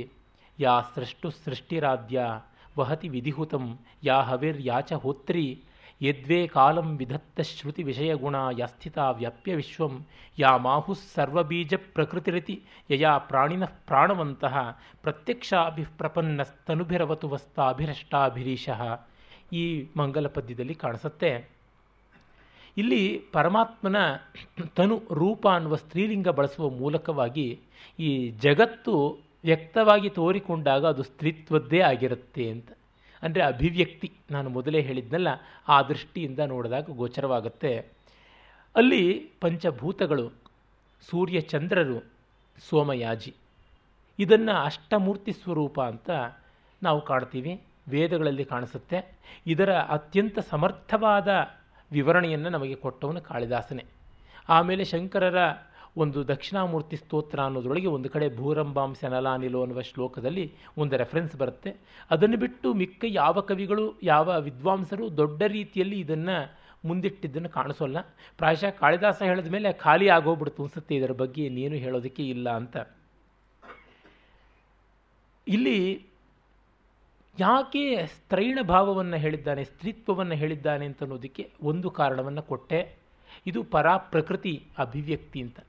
ಮತ್ತೊಂದು ಏನಂದರೆ, ಇದು ಒಂದಕ್ಕೆ ಒಂದು ಸಂಬಂಧಪಟ್ಟು ಎಲ್ಲವೂ ಕೂಡ ಆ ಸಚ್ಚಿದಾನಂದದಲ್ಲಿ ಲೀನವಾಗುವಂಥದ್ದು ಅಂತ. ಯಾವತ್ತು ನಮ್ಮಲ್ಲಿ ಈ ಸ್ತ್ರೀತ್ವ ಪ್ರಕೃತಿ ಎನ್ನುವಂಥದ್ದು ಶಕ್ತಿ ಅಂತ ಹೇಳಿದ್ವಿ. ಯಾವುದರ ಅನ್ನುವಲ್ಲ, ಅದು ಬಂದುಬಿಡುತ್ತೆ. ಈಗ ಶಿವ ನಿಷ್ಪಂದನಾಗಿದ್ದರೆ ಶಕ್ತಿಯೂ ಬೇಕಿಲ್ಲ. ಸಸ್ಪಂದನಾದಾಗ ಶಕ್ತಿ ಸಮೇತನಾಗಿರಬೇಕಾಗತ್ತೆ. ಆ ದೃಷ್ಟಿಯಿಂದ ಆಧಾರಾಧೇಯ ಭಾವವನ್ನು ಗಮನ ಮಾಡಿಕೊಂಡು ಸ್ತ್ರೀತ್ವವನ್ನು ಇಲ್ಲಿ ಆರೋಪ ಮಾಡಿದ್ದು ಅಂತ ನಮಗೆ ಗೊತ್ತಾಗುತ್ತೆ. ಯಾ ಸೃಷ್ಟು ಸೃಷ್ಟಿರಾಧ್ಯ ವಹತಿ ವಿಧಿಹೂತಂ. ಮೊದಲು ಸೃಷ್ಟರು ಸೃಷ್ಟಿರಾಧ್ಯ ಬ್ರಹ್ಮನ ಮೊದಲ ಸೃಷ್ಟಿ ಎನ್ನುವಲ್ಲಿ ಜಲ ಅಂತ. ಆಪೋವಾಯ್ದ ಗಂ ಸರ್ವಂ ಅಂತ ಹೇಳಿಬಿಟ್ಟು ವೇದದಲ್ಲಿ ಬರ್ತದೆ. ಮತ್ತು ಅಂಬಃ ಪ್ರಕೇತಂ, ಸಲಿಲಂ ಇತ್ಯಾದಿಯಾಗಿ ವೇದದಲ್ಲಿ ಮೊದಲಿದ್ದದ್ದು ಜಲ ಅನ್ನುವ ಒಂದು ಉಲ್ಲೇಖ ಬರುವ ಕಾರಣ ಸೃಷ್ಟು ಸೃಷ್ಟಿ ಆದ್ಯ ಅಂತ ಹೇಳಿದ್ದಾನೆ. ಅದಾದ ಮೇಲೆ ಅಗ್ನಿಯನ್ನು ಹೇಳಿದ್ದಾನೆ. ಛಂದಸ್ಸಿನ ಅನುಕೂಲತೆಯೂ ಇರಬಹುದು. ಅರೆ ಅಲ್ಲೊಂದು ಸ್ವಾರಸ್ಯವೂ ಇದೆ. ಜಲವಾದ ಮೇಲೆ ಅಗ್ನಿ ಬಂತು. ಆಪೋ ಜ್ಯೋತಿ ರಸೋಮೃತಂ ಬ್ರಹ್ಮ ಭೂರ್ಭವ ಸುರೋಮ್ ಅಂತ ವೇದದಲ್ಲಿ ಉಂಟು. ಆಪೋ ಜ್ಯೋತಿ ಆರ್ದ್ರಂ ಜ್ಯೋತಿರ್ಜ್ವಲತಿ ಜ್ಯೋತಿರಹಮಸ್ಮಿ ಅಂತ. ತಂಪಾದ ಬೆಳಕು ಬೆಳಗುತ್ತಾ ಇದೆ. ಆ ತಂಬೆಳಕೆ, ಚೆಂಬೆಳಕೆ ನಾನು ಅಂತನ್ನುವಂಥದ್ದು. Cool light.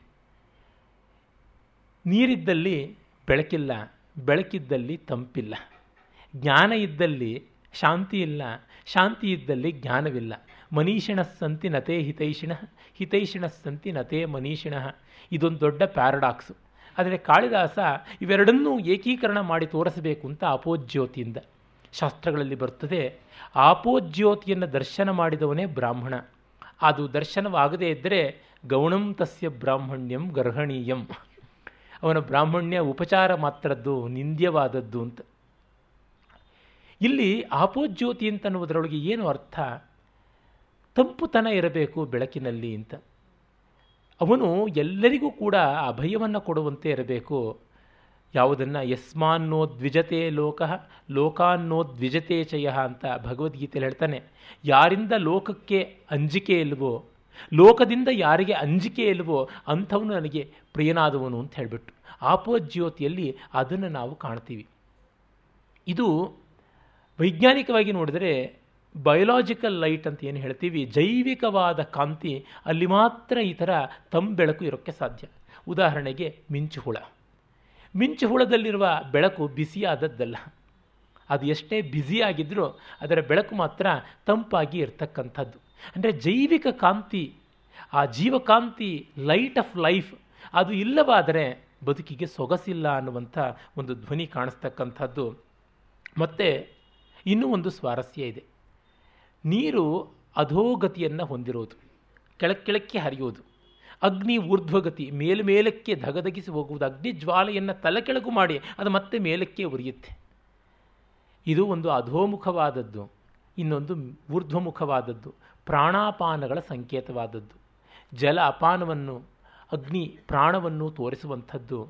ಅಗ್ನಿ ಶಿವಕೋಣದ ಸಂಕೇತವಾದರೆ ಜಲ ಶಕ್ತಿಕೋಣದ ಸಂಕೇತವಾಗಿ ಎರಡೂ ಸೇರಿಕೊಂಡ ಷಟ್ಕೋಣ ಬರುತ್ತೆ.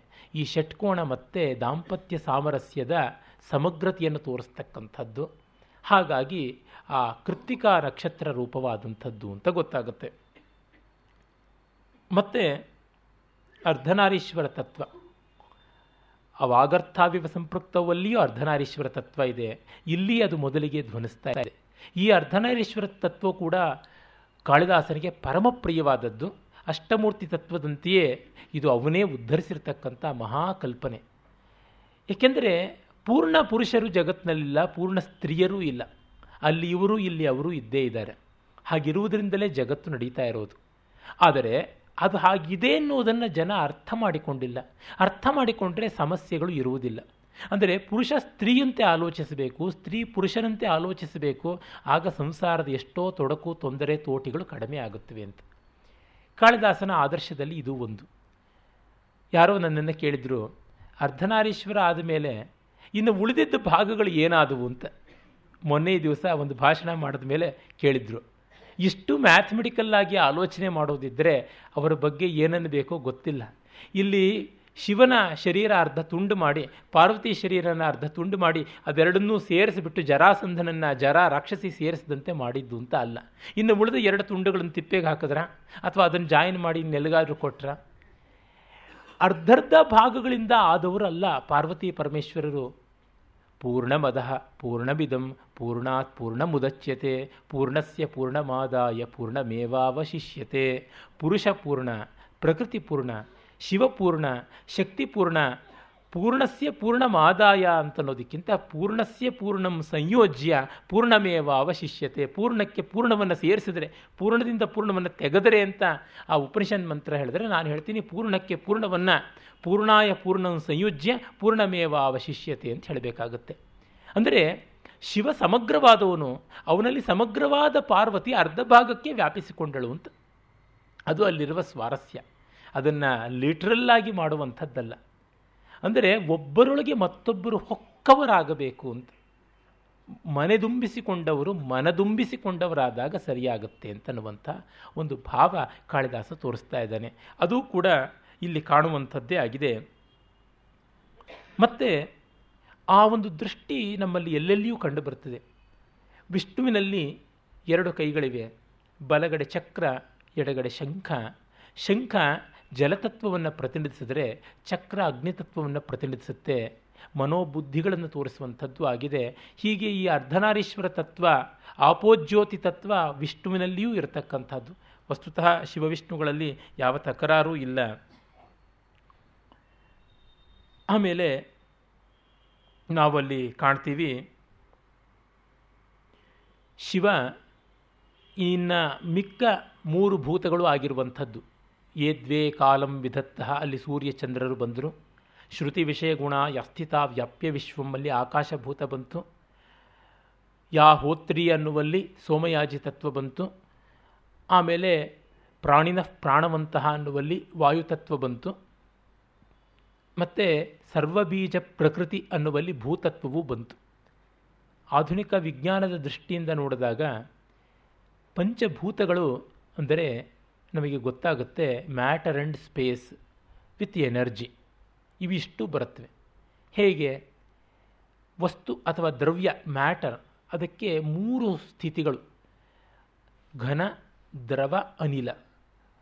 Solid, liquid, gas. ಭೂತತ್ವ, ಘನತ್ವವನ್ನು. ಜಲತತ್ವ, ದ್ರವತ್ವವನ್ನು. ವಾಯುತತ್ವ, ಅನಿಲತ್ವವನ್ನು ಹೇಳ್ತಾ ಇವೆ. ಹೀಗಾಗಿ ಅಲ್ಲಿ ದ್ರವ್ಯ ಮ್ಯಾಟರ್ ಬಂತು. ಇನ್ನು ಯಾಸ್ಥಿತ ವ್ಯಾಪ್ಯ ವಿಶ್ವಂ ಅನ್ನುವಲ್ಲಿ ಆಕಾಶ ಅನ್ನುವುದು ಅವಕಾಶ ಸ್ಪೇಸ್ ಅದು ಬಂತು. ಅಗ್ನಿತತ್ವ ಎನರ್ಜಿ ಊರ್ಜಾ ಅದಕ್ಕೆ ಬರುತ್ತೆ. ಇನ್ನು ಏದ್ವೇ ಕಾಲಂ ವಿಧತ್ತಃ ಸೂರ್ಯ ಚಂದ್ರರು ಬಂದಾಗ ಅದು ಕಾಲ ಸಂಕೇತವಾದ್ದರಿಂದ ಕಾಲ ಬಂತು. ಹೀಗಾಗಿ ಮ್ಯಾಟರ್ ಎನರ್ಜಿ ಸ್ಪೇಸ್ ಟೈಮ್ ಹೀಗೆ ಈ ಜಗತ್ತಿನಲ್ಲಿ ಭೌತ ಪದಾರ್ಥಗಳು ಅಂತ ಯಾವುದಿವೆ? ಫಿಸಿಕಲ್ ಥಿಂಗ್ಸ್ ಅಂತ ಫಿಸಿಕಲ್ ಎಂಟಿಟೀಸ್ ಅಂತ ಏನಿವೆ? ಅವು ಬಂದುಬಿಡುತ್ತೆ. ಇನ್ನು ಯಾವುದು ಉಳಿಯೋದು? ಸೋಮಯಾಜಿ ತತ್ವ ಒಂದು. ಆ ಸೋಮಯಾಜಿ ತತ್ವವೇ ಜೀವತತ್ವ. ಅಂದರೆ ಬಯೋಲಾಜಿಕಲ್ ಎಂಟಿಟಿ ಅಂತೀವಿ ಅದು. ವಾಕ್ತತ್ವ ಸ್ಪೀಚ್ ಆರ್ ಥಾಟ್ ಮನಸ್ತತ್ವ ಅಂತನ್ನುವಂಥದ್ದು. ಇದೆಲ್ಲ ಸೇರಿಕೊಂಡು ಬರುತ್ತೆ.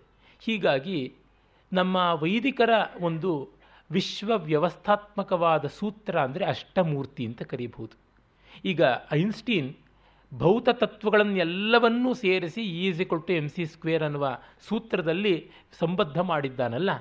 ಹಾಗೆ ಅದು ಮ್ಯಾಥಮೆಟಿಕಲ್ ಆದಂಥದ್ದಾದರೆ ಇದು ಲಿಂಗ್ವಿಸ್ಟಿಕ್ ಆಗಿರ್ತಕ್ಕಂಥದ್ದು, ವಿಶ್ವಮೂರ್ತಿ ಎನ್ನುವಂಥ ಒಂದು ಸೂತ್ರ. ಇಲ್ಲಿ ಜಗತ್ತಿನ ಎಲ್ಲ ತತ್ವಗಳ ಸಮನ್ವಯವನ್ನು ನಾವು ಕಾಣ್ತೀವಿ. ಇಲ್ಲಿ ಭೌತಿಕವಾದ ಪ್ರಯೋಜನ ಇದೆ. ಇದು ಗಣಿತೀಯವಾದದ್ದರಿಂದ ಇದು ಗಣಿತೀಯ ಅಗಣಿತೀಯವಾದದ್ದರಿಂದ ಭೌತಿಕವಾದ ಪ್ರಯೋಜನ ಇಲ್ಲ. ಭಾವನಾತ್ಮಕವಾದ ಪ್ರಯೋಜನ ಉಂಟು. ಯಾಕೆ ಆ ಜೀವತ್ವ ಬಂದ ಮೇಲೆ ಭೌತತ್ವ ಉಳಿಯೋದಿಲ್ಲ? ಹಾಗಾಗಿ ಅನಿವಾರ್ಯವಾಗುತ್ತೆ. ಈ ಹೊತ್ತು ವಿಜ್ಞಾನ ಇವೆಲ್ಲವನ್ನು ಒಳಗೊಳ್ಳುವಂತೆ. ಅಂದರೆ matter, energy, space, time and life, thought ಇವುಗಳನ್ನಷ್ಟನ್ನು ಒಳಗೊಳ್ಳುವಂತೆ ಒಂದು ವ್ಯವಸ್ಥೆ ಮಾಡಬೇಕು ಅಂತ ಅಂದುಕೊಳ್ತಾ ಇದೆ. ಪ್ರಾಯಶಃ ಆಗುತ್ತೋ ಇಲ್ವೋ ಗೊತ್ತಿಲ್ಲ. ಆದರೆ ಅದು ಆಗುವುದಿದ್ದರೆ ನಮ್ಮಲ್ಲಿ ಹೀಗೆ ಆಗಿದೆ ಇದನ್ನು ಇಟ್ಟುಕೊಂಡ್ರೆ ನಿಮಗೆ ಭೌತ ಪ್ರಯೋಜನ ಏನೂ ಆಗೋಲ್ಲವಾದರೂ ಭಾವ ಪ್ರಯೋಜನ ಆಗುತ್ತೆ. ಭೌತ ಪ್ರಯೋಜನ ಖಂಡಿತ ಸಾಧ್ಯವಾಗೋದಿಲ್ಲ ಅನಿಸುತ್ತೆ. ನಮ್ಮ ಮನೋಬುದ್ಧಿಗಳು ಬಂದ ಮೇಲೆ ಭೌತವಾದದ್ದು ಏನೂ ಆಗೋದಿಲ್ಲ. ಅದಕ್ಕೆ ಬೇರೆಯೇ ಮಾಡಿಕೊಳ್ಬೇಕಾಗುತ್ತೆ. ಈ ಥರದ ಒಂದು ತತ್ವವನ್ನು ಅಲ್ಲಿ ತೋರಿಸಿದ್ದಾನೆ. ಮತ್ತು ಇಲ್ಲಿ ಇನ್ನೂ ಒಂದು ಸ್ವಾರಸ್ಯ ಇದೆ. ಈ ಕಾಳಿದಾಸನ ಈ ಒಂದು ಸಮಗ್ರತೆಯ ಮಾತು ಯಾವುದಿದೆ? ಅದು ಪಿಂಡಾಂಡ ಬ್ರಹ್ಮಾಂಡ ಎರಡರೊಳಗೂ ಕಾಣಿಸ್ತಕ್ಕಂಥದ್ದು ಅನ್ನೋದಕ್ಕೆ ಒಂದು ಸೂಚನೆ ಕೊಡ್ತೀನಿ. ಮಾನವನ ದೇಹ ಪಂಚಭೌತಿಕವಾದದ್ದು. ಮನೋಬುದ್ಧಿಗಳನ್ನು ಮನಸ್ಸನ್ನು ಚಂದ್ರ ಅಂತ, ಬುದ್ಧಿಯನ್ನು ಸೂರ್ಯ ಅಂತ ಹೇಳ್ತೀವಿ. ನಾನು ಎಂಬ ಅಭಿಮಾನ, ಅಹಂಕಾರ, ಅದನ್ನು ಸೋಮಯಾಜಿ ಅಂತ ಕರೀತಕ್ಕಂಥದ್ದು. ಹೀಗೆ ನೋಡಿದ್ರೆ ಈ ದೇಹದಲ್ಲಿ ಅಷ್ಟಮೂರ್ತಿ ಇದ್ದಾನೆ. ಇನ್ನು ಜಗತ್ತಿನ ವ್ಯವಸ್ಥೆಯಲ್ಲಿ ಪಂಚಭೂತಗಳು, ಸೂರ್ಯ, ಚಂದ್ರ ಮತ್ತು ಸೋಮಯಾಜಿ ಅಂತಂದರೆ ಅಗ್ನಿ ಸೋಮಾತ್ಮಕವಾದ ಈ ವ್ಯವಸ್ಥೆ. ಒಂದು ಇನ್ನೊಂದಕ್ಕೆ ಕನ್ಸ್ಯೂಮರ್ ಕನ್ಸ್ಯೂಮೇಟ್ ಅನ್ನುವಂತೆ ಅನ್ನ ಅನ್ನಾದ ಅನ್ನುವ ಭಾವವನ್ನು ಒಳಗೊಂಡದ್ದು. ಈ ಜಗತ್ತಿನಲ್ಲಿ ನೋಡಿದರೆ ಪ್ರತಿಯೊಂದಕ್ಕೂ ಇನ್ನೊಂದು ಮತ್ತೊಂದಕ್ಕೆ ಆಹಾರವಾಗಿ ಪರಿಣಮಿಸುವಂಥದ್ದು ಕಾಣಿಸುತ್ತೆ.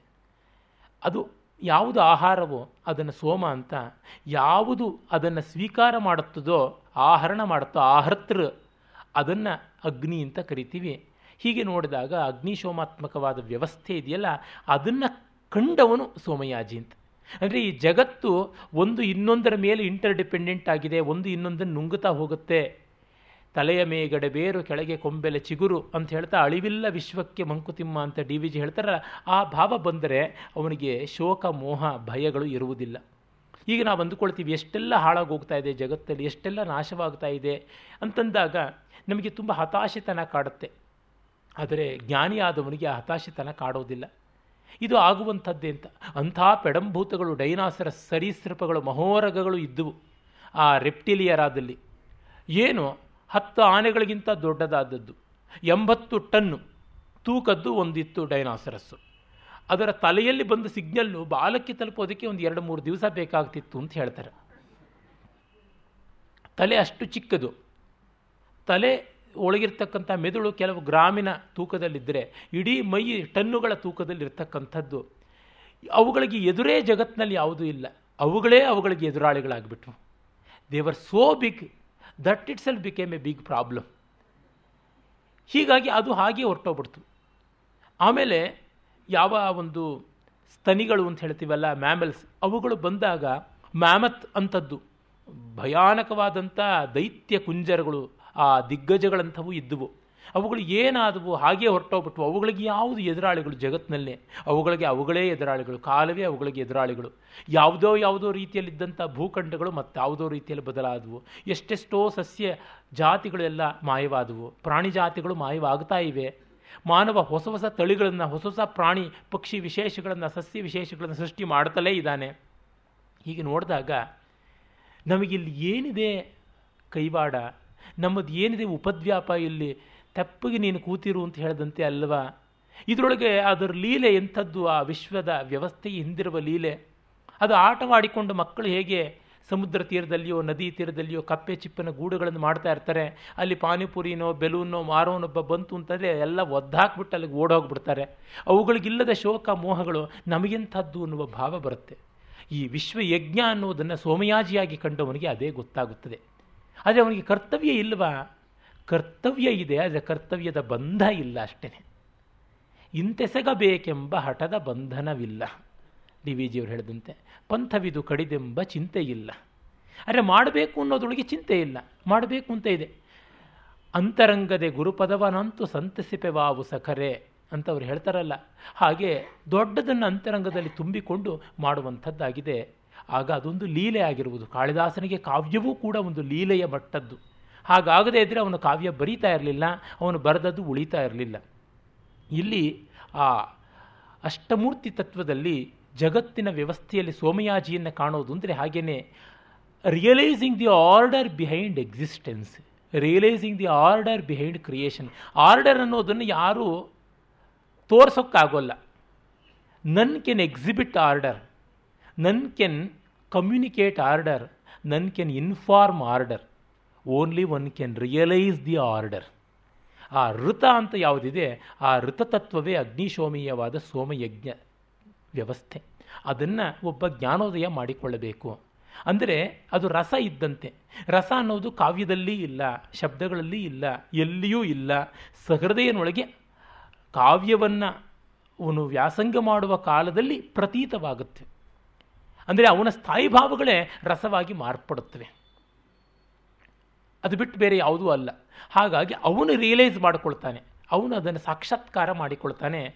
ಹೀಗಾಗಿಯೇ ಅಲ್ಲಿ ಯಾವುದು biological psychological and speech entity thought entity ಅಂತೀವಲ್ಲ, ಅಲ್ಲಿ ಅದು ಒಂದು ವಸ್ತುವಾಗಿ ಕಾಣೋಕ್ಕೆ ಸಾಧ್ಯ ಇಲ್ಲ ಅಂತ. ಅದು ಸೋಮಯಾಜಿ ತತ್ವ. ಇದನ್ನು ಭಾರತ ದೇಶದಲ್ಲಿ ನಮ್ಮ ಪೂರ್ವಜರು ಗುರುತಿಸಿದ್ದಾರೆ. ಶಿವಕ್ಷೇತ್ರಗಳಾಗಿ. ದಕ್ಷಿಣ ಭಾರತದಲ್ಲಿ ಪೃಥ್ವಿಸ್ಥಾನೀಯವಾಗಿ ಏಕಾಮ್ರನಾಥ, ಏಕಾಮ್ರೇಶ್ವರ, ಕಾಂಚೀಪುರದಲ್ಲಿರ್ತಕ್ಕಂಥವನು ಪೃಥ್ವಿಲಿಂಗ. ಅಲ್ಲಿಯೇ ತಮಿಳುನಾಡಿನ ಜಂಬುಕೇಶ್ವರದಲ್ಲಿ, ಶ್ರೀರಂಗದ ಪಕ್ಕದಲ್ಲೇ ಇರತಕ್ಕಂಥ ಜಂಬುಕೇಶ್ವರದಲ್ಲಿ ಜಲಲಿಂಗ ಆಗಿ ಇದ್ದಾನೆ ಆತ. ಮತ್ತು ಹತ್ತಿರಕ್ಕೆ ಬಂದರೆ ತಿರುವಣ್ಣಾಮಲೆ ಅರುಣಾಚಲೇಶ್ವರ, ಆತ ಅಗ್ನಿಲಿಂಗವಾಗಿ, ಅಗ್ನಿಭೂತ ಸಂಕೇತವಾಗಿದ್ದಾನೆ. ಇನ್ನು ಸ್ವಲ್ಪ ಮೇಲೆ ಬಂದರೆ ಶ್ರೀ ಕಾಳಹಸ್ತಿಯಲ್ಲಿ ವಾಯುಲಿಂಗೇಶ್ವರನಾಗಿ ವಾಯುತತ್ವ ಅಂತ ಅನಿಸಿಕೊಂಡಿದ್ದಾನೆ. ಇನ್ನು ಕೆಳಕ್ಕೆ ಬಂದರೆ ಚಿದಂಬರದಲ್ಲಿ ಆಕಾಶಲಿಂಗವಾಗಿ, ಲಿಂಗರಹಿತವಾಗಿ, ನಿರಾಕಾರವಾಗಿ ಇದ್ದಾನೆ. ಇನ್ನು ಉತ್ತರ ಭಾರತಕ್ಕೆ ಬಂದರೆ ಸೋಮನಾಥದಲ್ಲಿ ಚಂದ್ರ ಸ್ವರೂಪಿಯಾಗಿ ಆತ ಸೋಮನಾಥ ಚಂದ್ರಕಲಾಧರನಾಗಿ ಇದ್ದಾನೆ, ಮನಸ್ತತ್ವವಾಗಿ. ಇನ್ನು ಇತ್ತ ಕಡೆಗೆ ಬಂದರೆ ಡಾರ್ಜಿಲಿಂಗ್, ದುರ್ಜಯಲಿಂಗ.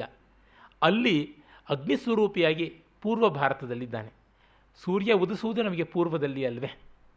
ಅದಕ್ಕಾಗಿ ಮತ್ತು ಶುಕ್ಲ ಪಕ್ಷದ ಆರಂಭದಲ್ಲಿ ಚಂದ್ರ ಪಶ್ಚಿಮ ದಿಕ್ಕಿನಲ್ಲಿ ಕಾಣಿಸುವುದು. ಹಾಗಾಗಿ ಬಾಲೇಂದುವನ್ನು ಶಿವ ಧರಿಸಿರೋದು, ಪೂರ್ಣೇಂದುವನ್ನಲ್ಲ, ಪೂರ್ಣೆಂದು ಪೂರ್ವ ದಿಕ್ಕಿನಲ್ಲೇ ಉತ್ಸೋದು. ಹೀಗಾಗಿ ಬಾಲೇಂದು ಧರ ಸೋಮನಾಥದಲ್ಲಿ ಸೂರ್ಯ ಸ್ವರೂಪಿಯಾಗಿ ಡಾರ್ಜಿಲಿಂಗ್ನಲ್ಲಿ ದುರ್ಜಯಲಿಂಗ ಅದರ ಹೆಸರು. ಅಲ್ಲಿ ಹಾಗಿದ್ದಾನೆ. ಇನ್ನು ಪುರುಷತತ್ವವಾಗಿ, ಅಂದರೆ ಸೋಮಯಾಜಿ ತತ್ವವಾಗಿ ನೇಪಾಳದ ಕಾಷ್ಠಮಂಟಪ, ಕಠಮಂಡು. ಅಲ್ಲಿ ಆತ ಪಶುಪತಿನಾಥನಾಗಿದ್ದಾನೆ. ಅಲ್ಲಿ ಮೂರ್ತಿ ರೂಪದಲ್ಲಿ ಇರ್ತಕ್ಕಂಥದ್ದು ಇನ್ನು ಮಿಕ್ಕ ಏಳು ಕಡೆ ಲಿಂಗ ರೂಪದಲ್ಲಿ ಇರ್ತಕ್ಕಂಥದ್ದು ಅಂದರೆ ಕೆಳಗಡೆ ಈ ಕ್ಷೇತ್ರಗಳನ್ನು ನೋಡಿದ್ರೆ ಅಧೋಮುಖ ತ್ರಿಕೋಣವಾಗುತ್ತೆ ಮೇಲಿನ ಕ್ಷೇತ್ರಗಳನ್ನು ನೋಡಿದ್ರೆ ಊರ್ಧ್ವಮುಖ ತ್ರಿಕೋಣವಾಗುತ್ತೆ ಅದು ಮತ್ತೆ ಶಿವಶಕ್ತಿ ತ್ರಿಕೋಣದ ಸಮನ್ವಯವಾಗಿ ಕಂಡುಬರುವುದಾಗಿದೆ. ಹೀಗೆ ಭಾರತ ದೇಶವು ಭಾರತ ದೇಶದ ಜಿಯೋಗ್ರಫಿ ನೋಡಿದ್ರೂ ನಮಗೆ ಗೊತ್ತಾಗುತ್ತೆ, ಎರಡು ತ್ರಿಕೋಣಗಳಾಗಿ ವಿಭಕ್ತವಾದಂತೆ ತೋರುತ್ತೆ. ಇದು ನಮ್ಮ ದೇಶದ ಮಟ್ಟದಲ್ಲಿ ನಾವು ಕಾಣುವಂಥ ಅಷ್ಟಮೂರ್ತಿ. ವಿಶ್ವದ ಮಟ್ಟದಲ್ಲಿ ಕಾಣುವ ಅಷ್ಟಮೂರ್ತಿ, ದೇಶದ ಮಟ್ಟದಲ್ಲಿ ಕಾಣ್ತಕ್ಕಂಥ ಅಷ್ಟಮೂರ್ತಿ, ಮತ್ತು ನಮ್ಮೊಳಗೆ ಕಾಣತಕ್ಕಂಥ ಅಷ್ಟಮೂರ್ತಿ.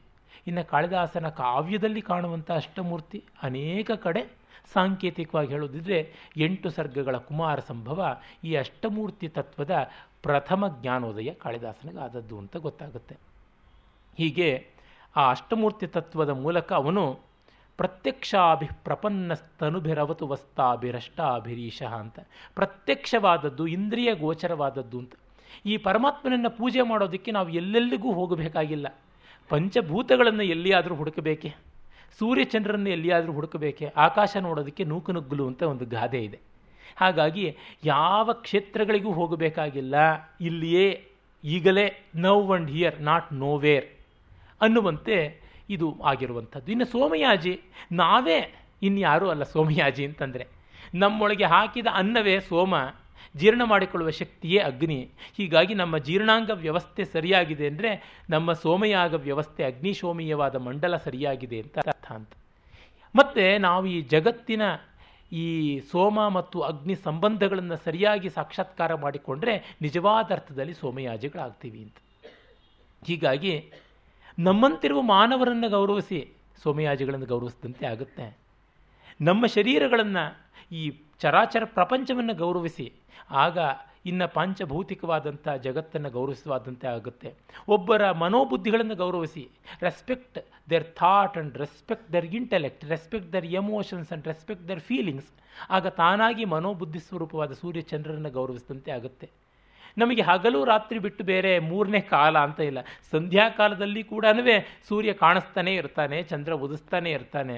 ಹೀಗೆ ಯಾವ ಕ್ಷಣದಲ್ಲಿಯೂ ಅಷ್ಟಮೂರ್ತಿಗಳು ಇಲ್ಲದ ಮುಹೂರ್ತ ಅಂತ ಇಲ್ಲ. ಹೀಗಾಗಿ ಆ ಪರಮಾತ್ಮ ಸರ್ವವ್ಯಾಪಿ ಅನ್ನೋದಕ್ಕೆ ಮತ್ತಿನ್ಯಾವುದೂ ಬೇಕಾಗಿಲ್ಲ. ಪುರಾವೆ. ಇದು ಕಾಳಿದಾಸನ ಮಹೋನ್ನತವಾದಂಥ ದೈವ ಸಾಕ್ಷಾತ್ಕಾರ.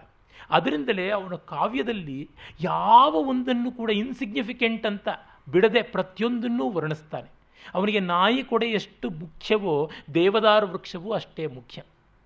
ಅವನ ಮೇಘದೂತದಲ್ಲಿ ಬರ್ತಾನೆ, ಅವನು ಹೇಳ್ತಾನೆ ಆರಂಭದಲ್ಲಿಯೇ ಅವನು ಹೇಳ್ತಾನೆ ನೀನು ಕರ್ತುಂ ಎಚ್ಚ ಪ್ರಭವತಿ ಮಹಿ ಮುಚ್ಚಿಲೀಂದ್ರಾಮ್ ಅವಂಧ್ಯಾಮ್ ಅಂತ. ಈ ಭೂಮಿಯನ್ನು ಬಂಜ ಎಲ್ಲದವಳು ಅಂತ ಮಾಡೋದಕ್ಕೆ ಅಂತ ಮೊದಲಿಗೆ ಮೋಡ ಗುಡುಗಿದ ತಕ್ಷಣ ನಾಯಿ ಕೊಡೆಗಳು ಹೇಳುತ್ತವೆ ಅಂತ ಕವಿ ಸಮಯವೂ ಉಂಟು. ಮೋಡ, ಹನಿ, ಮಳೆ ಸುರಿಸಬೇಕಾಗಿಲ್ಲ. ಒಮ್ಮೆ ಗುಡುಗಿದರೆ ಸಾಕು, ಗುಡುಗಿನ ಶಬ್ದಕ್ಕೆ ಭೂಮಿಗೆ ರೋಮಾಂಚನವಾಗಿಬಿಟ್ಟು ನಾಯಿ ಕೊಡೆಗಳು, ಶಿಲೀಂಧ್ರಗಳು ಹೇಳುತ್ತವೆ ಅಂತ. ಆ ನಾಯಿ ಕೊಡೆ ಅಂದರೆ ನಮಗೆ ತಿರಸ್ಕಾರ. ಅಲ್ಲಿಂದ ಮೊದಲುಗೊಂಡು ಹಿಮಾಲಯದಲ್ಲಿ ಉನ್ನತೋನ್ನತವಾಗಿರ್ತಕ್ಕಂಥ ದೇವತಾತ್ಮನಾದ ಪರ್ವತ ವರೇಣ್ಯನ ಮೇಲೆ ಬೆಳೀತಕ್ಕಂಥ ದೇವದಾರುಗಳು. ಅಲ್ಲಿ ಎಂಥದ್ದು ದೇವದಾರು? ಅಮುಂ ಪುರಃ ಪಶ್ಯಸಿ ದೇವದಾರುಂ ಪುತ್ರೀಕೃತೋಸೌ ವೃಷಭಧ್ವಜೇನ ಯೋ ಹೇಮ ಕುಂಭಸ್ತನ ನಿಸೃತಾಯಾಂ ಸ್ಕಂದಸ್ಯ ಮಾತು ಪಯಸಾಮ್ರಸಜ್ಞ ಯೋ ಕುಂಭಸ್ಥಾನ ನಿಸೃತ ನಿಸೃತಾಯ ಸ್ಕಂದಸ್ಯ ಮಾತು ಪಯಸಾಮ್ರಸಜ್ಞ ಅನ್ನುವಲ್ಲಿ ಈ ದೇವದಾರುವನ್ನು ನೋಡು, ಸ್ಕಂದನ ತಾಯಿ ಪಾರ್ವತಿಯ ಎದೆಹಾಲನ್ನು ಕುಡಿದಿರ್ತಕ್ಕಂಥದ್ದು, ಶಿವಪಾರ್ವತಿಯರಿಗೆ ದತ್ತು ಪುತ್ರರಂತೆ ಇರತಕ್ಕಂಥದ್ದು ಅಂತ. ಅಲ್ಲಿವರೆಗೂ ಅವನು ಒಂದು ಸಮಾನವಾದ ಬ್ರಹ್ಮ ವಿಭೂತಿಯನ್ನು ಇಟ್ಟುಕೊಂಡು ವರ್ಣಿಸ್ತಾನೆ. ಅಂದರೆ ಅವನಿಗೆ ಇದು ಕೀಳು, ಇದು ಮೇಲು ಅಂತ ಇಲ್ಲ. ಎಲ್ಲಿಯೂ ಅದೇ ರೀತಿಯಾದದ್ದು ಉಂಟು. ಹಾಗೆ ಅವನು ಸಣ್ಣ ಸಣ್ಣ ಕ್ರಿಮಿ ಕೀಟಗಳನ್ನು ಕೂಡ ವರ್ಣಿಸ್ತಾನೆ. ಗೂಡು ಕಟ್ಟಿಕೊಳ್ಳೋದಕ್ಕೆ ಗಜಬಿಜಿ ಶಬ್ದ ಮಾಡ್ತಾ ಇರ್ತಕ್ಕಂಥ ಕಾಗೆಗಳಿಂದ ಮೊದಲುಗೊಂಡು ಹಂಸಗಳವರೆಗೆ ವರ್ಣಿಸ್ತಾನೆ. ಎಲ್ಲಿಯ ಕಾಗೆ ಎಲ್ಲಿಯ ಹಂಸ?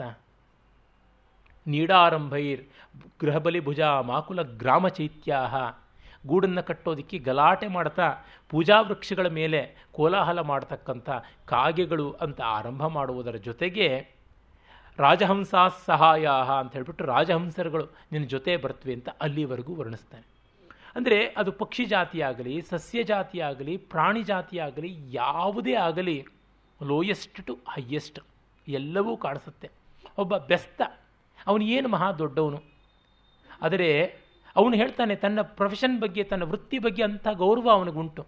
ಅವನು ಹೇಳ್ತಾನೆ, ಶಾಕುಂತಲದಲ್ಲಿ ಬರುತ್ತೆ, ಆಹಾ, ವಿಶುದ್ಧವಾದದ್ದು ನಿನ್ನ ಒಂದು ಕೆಲಸ, ಬಹಳ ಪಾವನವಾದದ್ದಲ್ವ?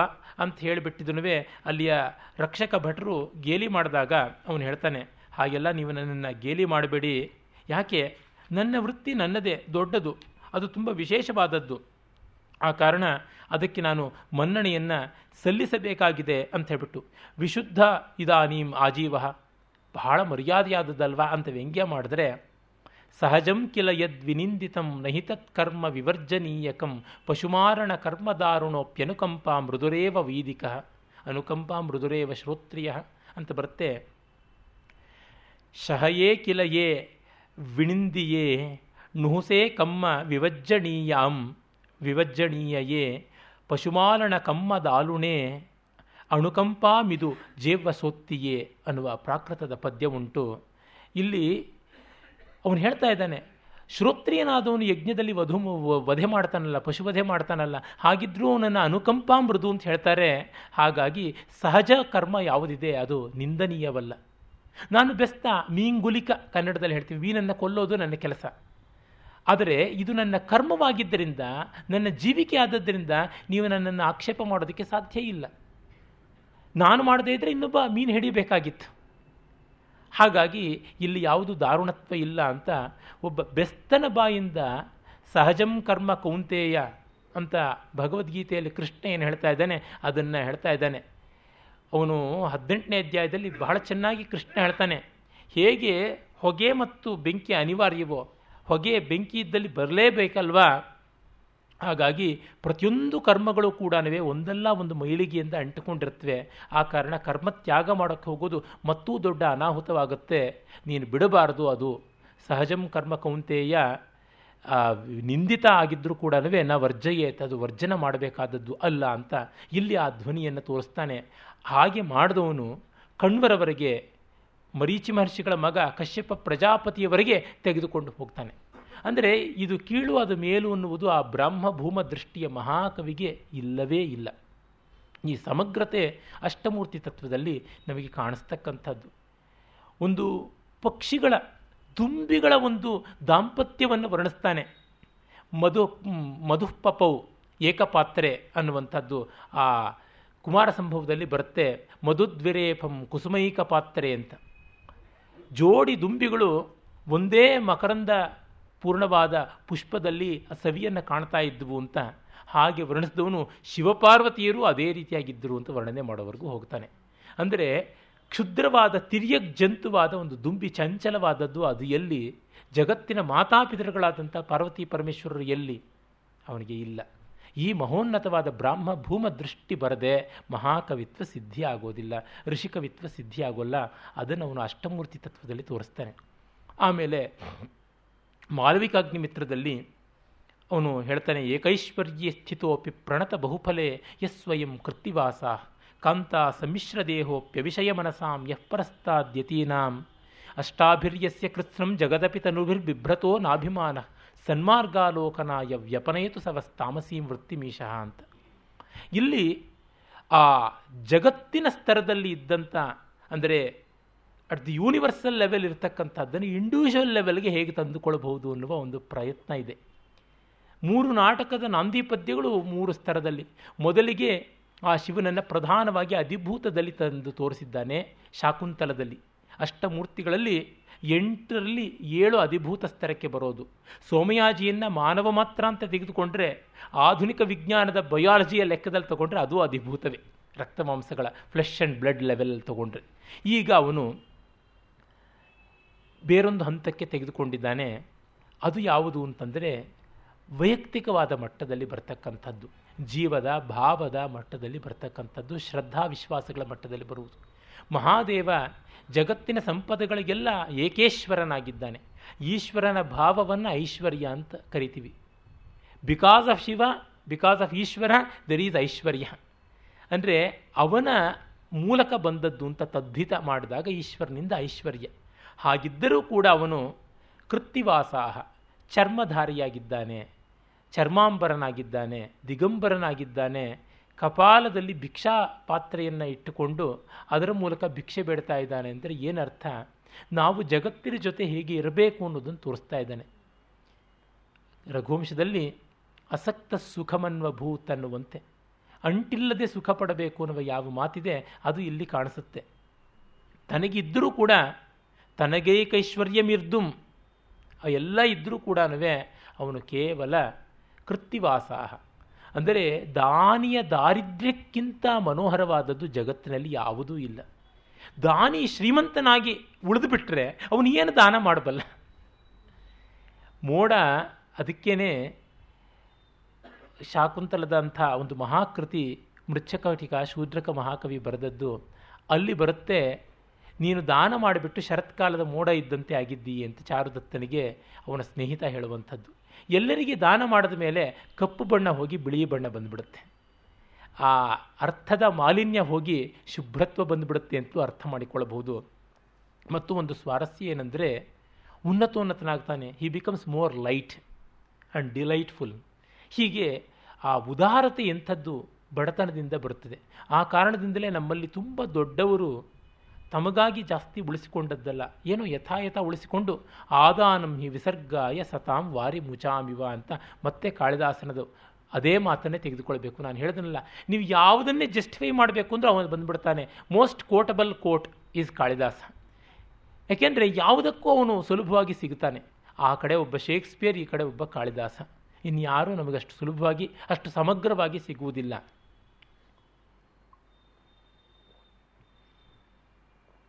ಅವನು ಏಕೈಶ್ವರ್ಯ ಸ್ಥಿತೋಪಿ. ಮತ್ತು ಪ್ರಣತ ಬಹುಫಲೆ ಬಾಗಿದವರಿಗೆ ಬೇಡದಷ್ಟನ್ನು ಕೊಡಬಲ್ಲಂಥವನು. ಅಷ್ಟನ್ನು ಕೊಡ್ತಾನೆ ಎಲ್ಲಿವರೆಗೂ ಅಂದರೆ ತನ್ನನ್ನೇ ಕೊಟ್ಟುಕೊಂಡು ಬಿಡ್ತಾನೆ ಗಜಾಸುರನಿಗೆ, ನಾನೇ ನಿನ್ನ ಆತ್ಮದಲ್ಲಿ ಅಂತರ್ಯಾಮಿಯಾಗಿದ್ದು ಬಿಡ್ತೀನಿ, ಹೃದಯದಲ್ಲಿ ನಾನು ಲಿಂಗರೂಪಿಯಾಗಿರ್ತೀನಿ ಅಂತ ವರ ಕೊಟ್ಟವನು. ಭಸ್ಮಾಸುರನಿಗೆ ಎಲ್ಲವನ್ನ ಭಸ್ಮ ಮಾಡುವಂತ ಹೇಳುವಂಥ ವರ ಕೊಟ್ಟವನು ಲಯತ್ವ ತನ್ನದಾದರೆ ಆ ಲಯತ್ವವನ್ನೇ ಅವನಿಗೆ ಕೊಟ್ಟವನಾದ. ಅಂದರೆ ತನ್ನನ್ನು ತಾನೇ ಕೊಟ್ಕೊಂಡು ಬಿಡ್ತಕ್ಕಂಥ ಶಕ್ತಿ ಉಂಟು. ಆ ಮಟ್ಟದ ದಾನ ಇನ್ಯಾರಿಗೆ? ಹೀಗೆ ನೋಡಿದಾಗ ಕರ್ಣ ಚರ್ಮವನ್ನು ಸುಲಿದುಕೊಟ್ಟ ಶಿಬಿ ಮಾಂಸವನ್ನು ಕತ್ತರಿಸಿಕೊಟ್ಟ ಶಿವನಾದರೆ ತನ್ನನ್ನೇ ಕೊಟ್ಟು ಬಿಡ್ತಾನೆ ಅಂತನ್ನುವಲ್ಲಿ ಆ ದಾತೃತ್ವದ ಮಹೋನ್ನತಿಯನ್ನು ತೋರಿಸ್ತಾ ಇದ್ದಾನೆ. ಸೋಮಯಾಜಿ ತತ್ವದಲ್ಲಿ ಯಜ್ಞ ತತ್ವ ಹೇಳಿದಂತೆ ಏಕೈಶ್ವರ್ಯದಲ್ಲಿ ದಾನ ತತ್ವವನ್ನು ಹೇಳ್ತಾ ಇದ್ದಾನೆ. ಯಜ್ಞ ದಾನ ತಪಸ್ಸುಗಳು ನಮ್ಮ ಸಂಸ್ಕೃತಿಯ ಜೀವನಾಡಿಗಳಲ್ವ? ಟ್ರೈಪಾಡ್ ಸ್ಟ್ಯಾಂಡ್, ಅದರ ಮೇಲೆ ಭಾರತೀಯ ಸಂಸ್ಕೃತಿ ನಿಂತಿರ್ತಕ್ಕಂಥದ್ದು. ಮತ್ತು ಕಂತಾ ಸಮ್ಮಿಶ್ರ ದೇಹೋಪಿ ಅವಿಷಯ ಮನಸಾಂ ಯಪ್ರಸ್ತಾದ್ ಯತೀನಾಂ ಅರ್ಧನಾರೀಶ್ವರ ಆಗಿದ್ದರೂ ಕೂಡ ಅವನು ಸನ್ಯಾಸಿಗಳಿಗಿಂತ ಸನ್ಯಾಸಿ, ಯೋಗಿಗಳಿಗಿಂತ ಯೋಗಿ ಅಂತ. ಕಾಳಿದಾಸನ ಜೀವನ ಅಂಗೀಕಾರದಿಂದ ಬಂದದ್ದಲ್ಲದೆ ತಿರಸ್ಕಾರದಿಂದ ಬಂದದ್ದಲ್ಲ. ಅಂಗೀಕಾರದಲ್ಲಿ ನಾವು ಬಾಗುತ್ತೀವಿ, ತಿರಸ್ಕಾರದಲ್ಲಿ ಬೀಗುತ್ತೀವಿ. ಅಷ್ಟೇ ವ್ಯತ್ಯಾಸ. ಆಕಾರಕ್ಕೂ ಈಕಾರಕ್ಕೂ ಅದೇ ವ್ಯತ್ಯಾಸ ಇರತಕ್ಕಂಥದ್ದು. ಒಪ್ಪಿಸಿಕೊಳ್ತೀವಿ. ಒಪ್ಪಿಕೊಳ್ತೀವಿ. ಅದು ತುಂಬ ಮುಖ್ಯವಾಗಿ ಬೇಕಿರತಕ್ಕಂಥದ್ದು. ಅವನು ಗೃಹಸ್ಥಾಶ್ರಮವನ್ನು ಅಂಗೀಕರಿಸಿದ್ದರಿಂದ ಜಗತ್ತನ್ನು ಅಂಗೀಕರಿಸಿದ ನೈರ್ಘಣ್ಯ ವೈಷಮ್ಯ, ತಿರಸ್ಕಾರಗಳು ಎಲ್ಲಿಯೂ ಕಾಣುವಂಥದ್ದಲ್ಲ. ಹಾಗಿದ್ದರೂ ಅದರ ಅಂಟಿಲ್ಲದಂತೆ ಇದ್ದಾನೆ. ಅದಕ್ಕೆ ನನಗೆ ತೋರುವ ಅತ್ಯುತ್ತಮವಾದಂಥ ನಿದರ್ಶನ ಭೋಜರಾಜನ ಮಹೋನ್ನತವಾದ ಶೃಂಗಾರ ಪ್ರಕಾಶದ ಮಂಗಲ ಶ್ಲೋಕ ಅಚ್ಛಿನ್ನ ಮೇಖಲ ಮಲಬ್ಧ ದೃಢೋಪಗೂಢಂ ಅಪ್ರಾಪ್ತ ಚುಂಬನ ವವೀಕ್ಷಿತ ವಕ್ತ್ರಕಾಂತಿ ಕಾಂತಾ ವಿಮಿಶ್ರ ವಪುಷಕೃತ ವಿಪ್ರಲಂಬ ಸಂಭೋಗ ಸಖ್ಯಮಿವ ಪಾತು ವಪುಃಪುರಾರೇಹೆ ಆ ಅರ್ಧನಾರೀಶ್ವರ ತತ್ವ ಎಂಥದ್ದು ಅಂದರೆ ಉಡಿಗೆ ಸಡಲಿಲ್ಲ, ತೋಳು ಬೆಸೆದಿಲ್ಲ, ತುಟಿಯು ಹೊಸೆದಿಲ್ಲ, ಇಂತಿದ್ದರೂ ಸಹಜ ಸಂಯೋಗ, ಇಂತಿದ್ದರೂ ನಿತ್ಯ ವಿಯೋಗ. ಬಟ್ಟೆ ಕಳಚಿಲ್ಲ, ತೋಳು ಬೆಸದಿಲ್ಲ, ತುಟಿ ಅಂಟಿಲ್ಲ. ಹಾಗಾಗಿ ವಿಯೋಗವ. ಆದರೆ ತುಟಿ ಸೇರಿದೆ, ಒಡಲು ಸೇರಿದೆ, ಮೈ ಸೇರಿದೆ, ಮನ ಸೇರಿದೆ, ಎಲ್ಲ ಸೇರಿದೆ, ಹಾಗಾಗಿ ಸಂಯೋಗವ. ಹೀಗೆ ಏಕಕಾಲದಲ್ಲಿ ಸಂಯೋಗ, ವಿಪ್ರಯೋಗ. ಎರಡಕ್ಕೂ ಯೂನಿಸನ್ ಅಂಡ್ ಸಪರೇಷನ್, ಎರಡಕ್ಕೂ ದೊಡ್ಡ ನಿದರ್ಶನವಾಗಿದೆ ಆ ಪಾರ್ವತಿ ಪರಮೇಶ್ವರ ತತ್ವ. ಅವನು ಭೋಜರಾಜ ಶೃಂಗಾರ ಪ್ರಕಾಶದಲ್ಲಿ ಶೃಂಗಾರ ಎರಡು ವಿಧ. Love in separation and love in union ಅಂತೀವಲ್ಲ, ಸಂಭೋಗ, ವಿಪ್ರಂಭ, ಶೃಂಗಾರ ಅಂತ. ಆ ಎರಡಕ್ಕೂ ಇಲ್ಲಿಯೇ ನಿದರ್ಶನ ಇದೆ ಅಂತ ತೋರಿಸುವ ಅದ್ಭುತವಾದ ಪದ್ಯ ಬರೆದಿದ್ದಾನೆ. ಕೆಲವು ಸಂಗ್ರಹಗಳಲ್ಲಿ ಇದನ್ನು ಚಿತ್ತಪನ ಶ್ಲೋಕ ಅಂತ ಹೇಳ್ತಾರೆ. ಯಾರದೇ ಆಗಿರಲಿ, ಚಿತ್ ತಪನ ಆಗದೆ, ಮನಸ್ಸು ತಪಸ್ಸು ಮಾಡದೆ ಇಂಥ ಪದ್ಯ ಬರುವುದಿಲ್ಲ. ಇದನ್ನು ಕಾಳಿದಾಸ ನಮಗೆ ಕೊಟ್ಟಿದ್ದಾನೆ. ಅದೇ ಕುಮಾರ ಸಂಭವದಲ್ಲಿ ಕಂಡುಕೊಂಡಂಥದ್ದು. ಇರಲಿ, ಅದನ್ನು ನಾವು ಮುಂದೆ ವಿಸ್ತಾರವಾಗಿ ನೋಡುವ ಕಾರಣ ಈಗ ಬೇಕಿಲ್ಲ. ಅಷ್ಟಾಭಿರ್ಯಸ್ಯ ಕೃತ್ಸ್ರಂ ಜಗದಪಿ ತನುವಿರ್ಬಿಭ್ರತೋ ನಾಭಿಮಾನ. ಈ ಜಗತ್ತನ್ನು ಎಂಟು ಬಗೆಯಾಗಿ ತಾಳಿ ಹೊತ್ತಿದ್ದರೂ ಅವನಿಗೆ ಅಭಿಮಾನ ಇಲ್ಲ ಅಂತ.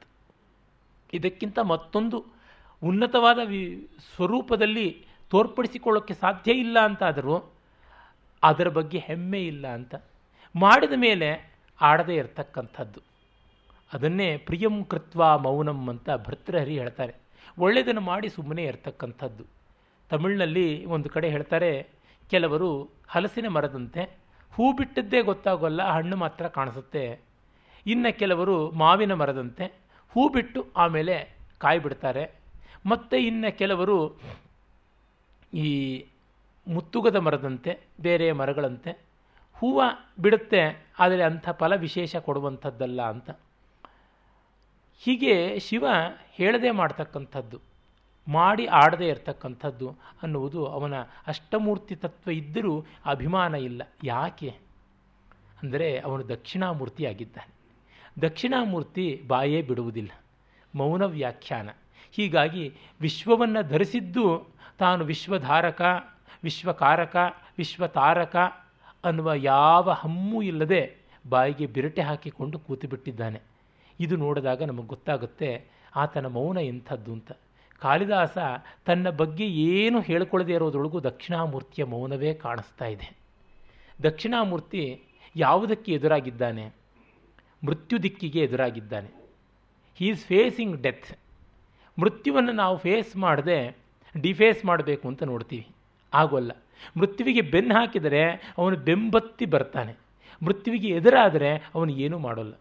ವಿಜಯನಗರ ಸಾಮ್ರಾಜ್ಯದ ಬಗ್ಗೆ ಒಂದು ದಂತಕಥೆ ಇದೆ. ಹಕ್ಕ ಬುಕ್ಕರು ಒಮ್ಮೆ ಬೇಟೆ ಆಡೋಕ್ಕೆ ಹೋಗ್ತಾ ಇದ್ದಾಗ ಅವರ ಬೇಟೆ ನಾಯಿಗಳನ್ನು ಒಂದು ಕಡೆ, ಒಂದು ಮೊಲ ಕಂಡ ತಕ್ಷಣ ಬೇಟೆ ನಾಯಿಗಳು ಅಟ್ಟಿಸಿಕೊಂಡು ಹೋದವು. ಅದು ಯಾವುದೋ ಒಂದು ಜಾಗಕ್ಕೆ ಬರ್ತಿದ್ದಂತೆ ಆ ಮೊಲ ತತ್ಕ್ಷಣ ಎದುರು ತಿರುಗಿ ಬೇಟೆ ನಾಯಿಗಳ ಮೇಲೆ ಮೇಲೇ ಬಿದ್ದು ಕಚ್ಚಿ ಅವುಗಳನ್ನು ದಿಕ್ಕಾಪಾಲು ಮಾಡಿತು ಅಂತ.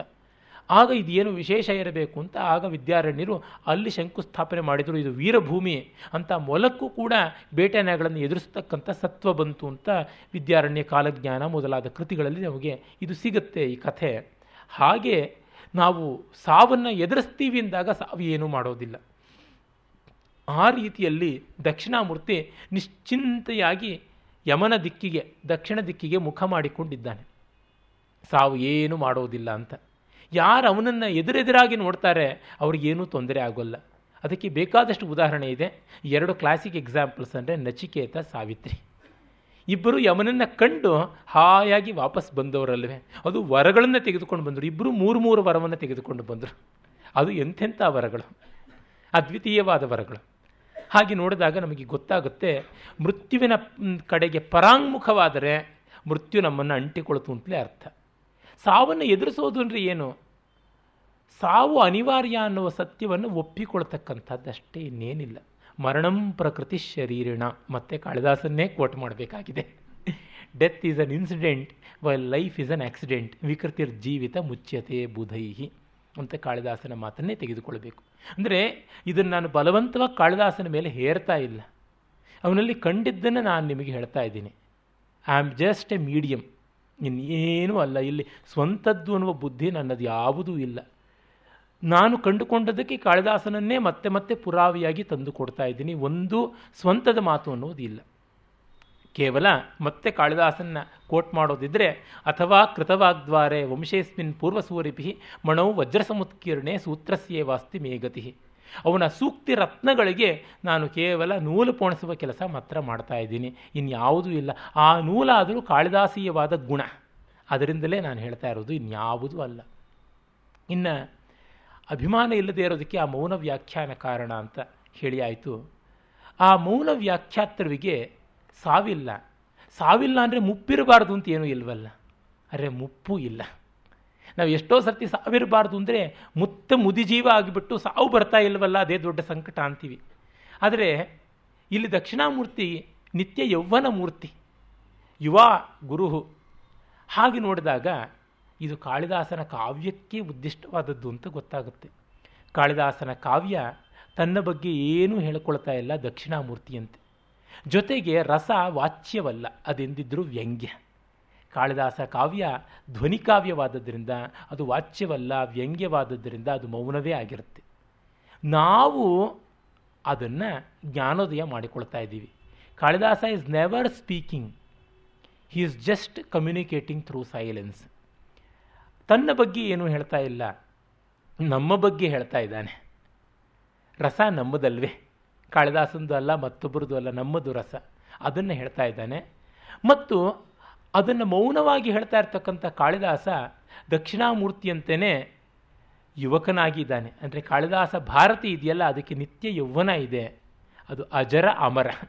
ಅದಕ್ಕೆ ಸಾವು ಇಲ್ಲ, ಮುಪ್ಪು ಇಲ್ಲ ಅನ್ನುವಂಥದ್ದು ಗೊತ್ತಾಗ್ತಾ ಇದೆ. ಈ ರೀತಿಯ ಅದ್ಭುತವಾದ ಸ್ವಾರಸ್ಯ ನಮಗಲ್ಲಿ ಕಾಣಿಸುತ್ತೆ. ಸನ್ಮಾರ್ಗಾಲೋಕನಾಯ ವ್ಯಪನಯಿತು ಸವಸ್ತಾಮಸೀಂ ವೃತ್ತಿಮೀಶಃ ಅವನು ಈಶ, ಈಶಿತೃ. ತನ್ನ ಮೇಲೆ ತನ್ನ ನಿಯಂತ್ರಣ ಇದೆ. ಯಾರನ್ನು ಯಜಮಾನರು ಅಂತೀವಿ? ಯಾರಿಗೆ ಇನ್ನೊಬ್ಬರ ಅಂಕೆಯಿಂದ ಶಿಸ್ತು ಬರೋಲ್ವೋ? ತನ್ನಿಂದಲೇ ತಾನಾಗಿ ಬರುತ್ತೋ ಅಂಥವರು ಯಜಮಾನರು. ಬೇರೆಯವರಿಂದ ಶಿಸ್ತು ಯಾರಿಗೆ ಬರುತ್ತೋ ಅವ್ರನ್ನ ಸೇವಕರು ಅಂತ ಕರಿತೀವಿ. That's all the difference between lord and servant ಅವನು ಈಶ. ಕಾಳಿದಾಸ ತನಗೆ ತಾನೇ ನಿಯಾಮಕನಾಗಿದ್ದಾನೆ. ಈಶ್ವರನಾದರೂ ಹಾಗೆ. ನಮಗೆ ನಾವೇ ನಿಯಾಮಕರಾಗಬೇಕು. ಛಂದಸ್ಸು, ವ್ಯಾಕರಣ, ಅಲಂಕಾರ ಇತ್ಯಾದಿಗಳನ್ನೆಲ್ಲ ನಾವು ನಿಯಮ ಅಂತ ಸಂತೋಷವಾಗಿ ಒಪ್ಪಿಕೊಳ್ಬೇಕು, ಇನ್ಯಾರ್ದೋ ತೃಪ್ತಿಗಲ್ಲ. ಪಾಣಿನಿಗೋಸ್ಕರ ವ್ಯಾಕರಣ ಶುದ್ಧವಾಗಿ ಬರೀತೀನಿ, ಪಿಂಗಳನಿಗೋಸ್ಕರ ಛಂದೋಬದ್ಧವಾಗಿ ಬರೀತೀನಿ, ಬಾಮಹನಿಗೋಸ್ಕರ ಸಾಲಂಕೃತವಾಗಿ ಬರೀತೀನಿ ಅಂತಂದರೆ ಅದು ಬಾಧೆ. ನನಗಾಗಿ ಬರೀತೀನಿ. ಈ ಛಂದೋಗತಿ ನನ್ನ ಉಸಿರಾಟ. ಈ ವ್ಯಾಕರಣ ಯುತಿ ನನ್ನ ಚಟುವಟಿಕೆ. ಈ ಅಲಂಕಾರ ನನ್ನ ಆನಂದ ಅಂತ ಬರೆದಾಗ ಮಾತ್ರ ಕಾವ್ಯ ಆಗುತ್ತೆ. ಒಮ್ಮೆ ಅದರ ತೆಕ್ಕಿಗೆ ಸಿಕ್ಕಾಕ್ಕೊಂಡ್ರೆ ಛಂದೋಬದ್ಧವಲ್ಲದೆ ಬರೆಯೋಕ್ಕೆ ಸಾಧ್ಯ ಇಲ್ಲ. ವ್ಯಾಕರಣ ಶುದ್ಧವಲ್ಲದೆ ಹೇಳೋದಕ್ಕೆ ಸಾಧ್ಯ ಇಲ್ಲ. ಸಾಲಂಕೃತವಲ್ಲದೆ ಅಭಿವ್ಯಕ್ತಿ ಮಾಡೋಕ್ಕೆ ಆಗುವುದಿಲ್ಲ ಅಂತ ಗೊತ್ತಾಗುತ್ತೆ. ಅದನ್ನು ಅನುಭವಿಸಬೇಕು. ಅನುಭವಿಸೋದು ಒಂದು ಪುಣ್ಯಾವಕಾಶ. ಅದಕ್ಕೆ ಕಾಳಿದಾಸ ತುಂಬ ದೊಡ್ಡ ಮಾರ್ಗದರ್ಶಿ. ಮಧುಮಯ ಭಣಿತೀನಾಂ ಮಾರ್ಗದರ್ಶಿ ಮಹರ್ಷಿ ಎನ್ನುವುದು ವಾಲ್ಮೀಕಿಯಷ್ಟೇ ಕಾಳಿದಾಸನಿಗೂ ಅನ್ವಯವಾಗುತ್ತೆ. ಕೆಲವೊಮ್ಮೆ ಇನ್ನೂ ಹೆಚ್ಚೇ ಅನ್ವಯವಾಗುತ್ತೆ ಅನ್ನುವಂತ ನನಗನ್ಸಿಬಿಡುತ್ತೆ. ಆಮೇಲೆ ಅವನು ತಾಮಸೀಂ ವೃತ್ತಿಂ ವ್ಯಪನಯತು ಅಂತ ಹೇಳ್ತಾನೆ ನಮ್ಮ ತಮಸ್ಸಿನ ಅಜ್ಞಾನದ ಚಟುವಟಿಕೆಗಳನ್ನು ದೂರ ಮಾಡಲಿ ಅಂತ. ರಸ ವಿಮುಖತೆಗಿಂತ ದೊಡ್ಡ ಅನ್ಯಾಯ ಇನ್ಯಾವುದೂ ಇಲ್ಲ. ಅನಾತ್ಮ ಪ್ರೀತಿಗಿಂತ ಅನ್ಯಾಯ ಇನ್ಯಾವುದೂ ಇಲ್ಲ. ತನ್ನ ಆತ್ಮವನ್ನು ತಾನು ಕಾಣದೇ ಇರುವುದಕ್ಕಿಂತ ದೊಡ್ಡ ದ್ರೋಹ ಇನ್ಯಾವುದೂ ಇಲ್ಲ. ಅದರಿಂದ ಶಂಕರರು ಒಂದು ಕಡೆ ಹೇಳ್ತಾರೆ, ಆ ಮಾತೇ ಬರುತ್ತೆ. ತನ್ನನ್ನು ತಾನು ಕಾಣದೇ ಇರೋದಕ್ಕಿಂತ ದೊಡ್ಡ ಪಾತಕ ಇನ್ಯಾವುದೂ ಇಲ್ಲ ಅಂತ. ಯಾವುದು ತುಂಬ ದೊಡ್ಡ ಪಾತಕ? ಅಜ್ಞಾನವೇ ದೊಡ್ಡ ಪಾತಕ. ಅದು ಸ್ವಕೀಯವಾದ ಅಜ್ಞಾನ. ಇನ್ಯಾವುದೋ ವಿಷಯದ ಬಗ್ಗೆ ಅಲ್ಲ. ತನ್ನನ್ನು ತಾನು ಅರಿಯುವುದು ಅಂದರೆ ತನ್ನನ್ನು ತಾನು ಆಗುವುದು ಅಂತ. Knowing and being are one and the same ಅನ್ನುವಂತೆ. ಅರಿಯುವುದು ಅಂದರೆ ಒಂದು ಇಂಟೆಲೆಕ್ಚುಯಲ್ ಎಕ್ಸರ್ಸೈಸ್ ಅಲ್ಲ, ಆಸ್ವಾದಿಸುವುದು ಅಂತ ಅರ್ಥ. ಹೀಗೆ ನೋಡಿದಾಗ ನಾನು ಎಷ್ಟನ್ನು ಶಿವನಿಗೆ ಅನ್ವಯಿಸಿ, ಕಾಳಿದಾಸನ ಕೃತಿಗೂ ಅನ್ವಯಿಸಿ, ನಮ್ಮ ಜನ ಸಂಸ್ಕೃತಿಗೂ ಅನ್ವಯಿಸಿ ಹೇಳ್ತಾ ಇದ್ದೀನಿ. ಕಾಳಿದಾಸನ ಕಾವ್ಯ ಸಂಸ್ಕೃತಿ ಅನ್ನುವ ವಾಕ್ಯದ ಸಮಾಸವನ್ನು ನಾನು ಮುಂದೆ ವಿಶ್ಲೇಷಣೆ ಮಾಡುವಾಗ ಇನ್ನಷ್ಟು ಸ್ಪಷ್ಟ ಮಾಡ್ತೀನಿ. ಇಲ್ಲಿ ಕಾಳಿದಾಸ ಕಾವ್ಯವನ್ನು ಅರಿಯದೇ ಇರುವಿಕೆಯೇ ತಾಮಸಿ ವೃತ್ತಿ ಅಂತ ನನಗನ್ಸುತ್ತೆ. ಪಟೇತ್ ಸಮಸ್ತಾನ್ ಕಿಲ ಕಾಳಿದಾಸಾನ್ ಅಂತ ಕ್ಷೇಮೇಂದ್ರ ಹೇಳ್ತಾನೆ. ಕಾಳಿದಾಸನ ಎಲ್ಲ ಕೃತಿಗಳನ್ನು ಓದಬೇಕು ಅಂತ. ಯಾಕೆ ಅಂತಂದರೆ ಅದು ನಮ್ಮ ತಾಮಸಿ ವೃತ್ತಿಯನ್ನು ಕಳೆಯುತ್ತೆ. ತಮೋಗುಣ ಜಡತ್ವ, ಮೋಹ. ಅದರಿಂದಲೇ ಮೋಹದಿಂದಲೇ ಭಯ, ಭಯದಿಂದಲೇ ಶೋಕ. ಈ ಭಯ, ಶೋಕ, ಮೋಹಗಳನ್ನು ಕಳೆದುಕೊಳ್ಳೋದಕ್ಕೆ ಕಾಳಿದಾಸ ಭಾರತಿ ಅದ್ಭುತವಾದ ಅಮೃತ, ಅದ್ಭುತವಾದ ಬೆಳಕು ಅಂತ ಅನಿಸುತ್ತೆ ಇನ್ನವನ ವಿಕ್ರಮೋರಶೀಯದ ನಾಂದಿ ಶ್ಲೋಕಕ್ಕೆ ಬಂದರೆ ಅಲ್ಲಿ ನಮಗೆ ಆಧ್ಯಾತ್ಮಿಕವಾದ ಸ್ತರದಲ್ಲಿ ಶಿವತತ್ವ ಏನು ಅಂತ ಗೊತ್ತಾಗುತ್ತೆ.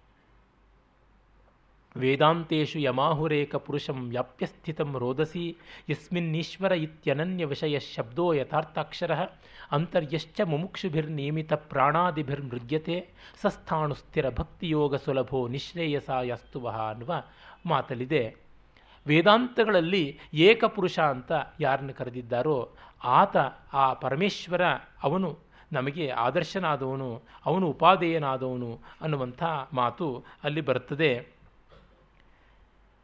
ಈಶೋಪನಿಷತ್ತಿನಲ್ಲಿ, ತಸ್ಮಿನ್ನಪೋ ಮಾತರಿಶ್ವ ದಧೀತಿ ಅನ್ನುವಂಥ ಮಾತಿನಿಂದ ಗೊತ್ತಾಗುತ್ತೆ, ಆಕಾಶದಲ್ಲಿ ಓತಪ್ರೋತನಾದಂಥವನು ಅಂತ. ಬೃಹದಾರಣ್ಯಕದಲ್ಲಿ ಬರುತ್ತೆ ಖಲ್ವ ಆಕಾಶಮೋತಂ ಚ ಪ್ರೋತಂಚ ಅಂತ ಹೇಳಿಬಿಟ್ಟು ಹಾಗಾಗಿ ಆಕಾಶದಲ್ಲಿ ಅಂದರೆ ಅವಕಾಶ. ಎಲ್ಲ ಕಡೆಯಲ್ಲಿಯೂ ಆ ಪರಮಾತ್ಮ ಇದ್ದಾನೆ. ತ್ವಯ್ಮಯಿ ಸರ್ವತ್ರೈಕೋ ವಿಷ್ಣು, ಸರ್ವಂ ಖಲ್ವಿದಂ ಬ್ರಹ್ಮ ಅನ್ನುವಂಥದ್ದು ಏಕಪುರುಷ ಅಂತ.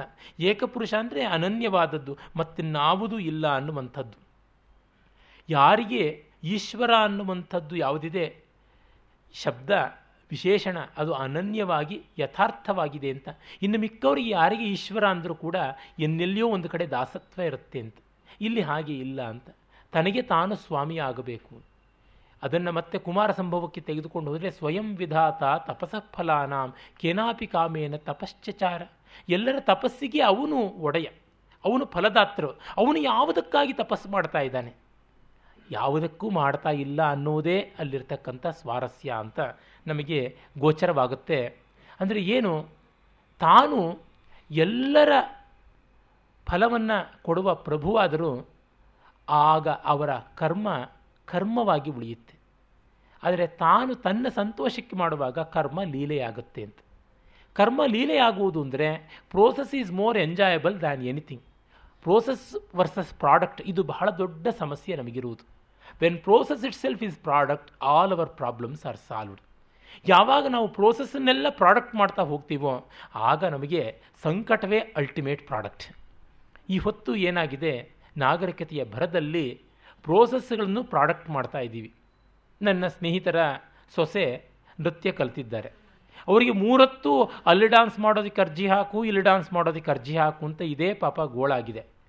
ಅಂದರೆ ಇನ್ನೊಂದು ಕಡೆ ಡಾನ್ಸ್ ಮಾಡೋಕ್ಕೆ ಅರ್ಜಿ ಹಾಕೋದು ಡಾನ್ಸ್ಗೆ ಅವಕಾಶ ಕೊಡಲಿಲ್ಲ ಅಂತ ಸಂಕಟ ಪಟ್ಕೊಳ್ಳೋದು ಇದೆ. ಆದರೆ ದುಡ್ಡು ಕೊಟ್ಟು ದುಃಖ ಹಾಕ್ಕೊಂಡ್ರು ಅಂತ ಹತ್ತು, ಹದಿನೈದು ವರ್ಷ, ಎರ್ರಾಬಿರ್ರಿ ದುಡ್ಡು ಕೊಟ್ಟು, ಅದು ಕೆಲಸಕ್ಕೆ ಬಾರದವ್ರ ಹತ್ರ ಡಾನ್ಸ್ ಕಲಿತಕ್ಕಂಥದ್ದು, ರಸಭಾವ ಶೂನ್ಯರಾದವರು, ಅವ್ರ ಹೆಸರು ಹೇಳಿದ್ರೆ ಆ ಊರಿನಲ್ಲಿ ರಸಭಾವ ಇರೋಲ್ಲ.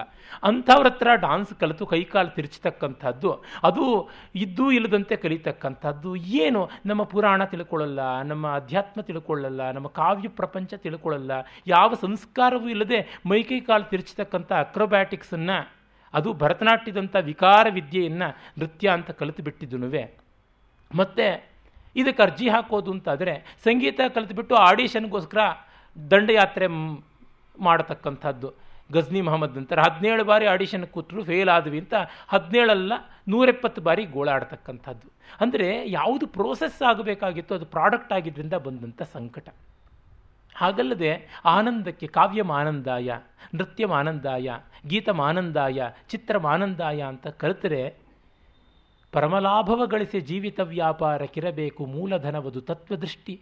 ಚಿರಲಾಭ ಜಗದಾತ್ಮ ಲೀಲಾ ವಿಹಾರ ಸುಖ, ಧರೆಯ ಸುಖ ಮೇಲ್ ಬಡ್ಡಿ ಮಂಕುತಿಮ್ಮ. ನಾನು ನಿಮ್ಮವರಿಗೆಲ್ರಿಗೂ ನಿಮಗೆಲ್ಲರಿಗೂ ಕಾಳಿದಾಸನ ತಿಳಿಸಬೇಕು ಅನ್ನೋ ಜಿದ್ದಿಂದ ನಾನು ಕಾಳಿದಾಸನ ಓದಿದ್ದಿದ್ದರೆ ನನಗೆ ಕಾಳಿದಾಸನಿಗಿಂತ ದೊಡ್ಡ ಶತ್ರು ಯಾರೂ ಇರ್ತಾ ಇರಲಿಲ್ಲ.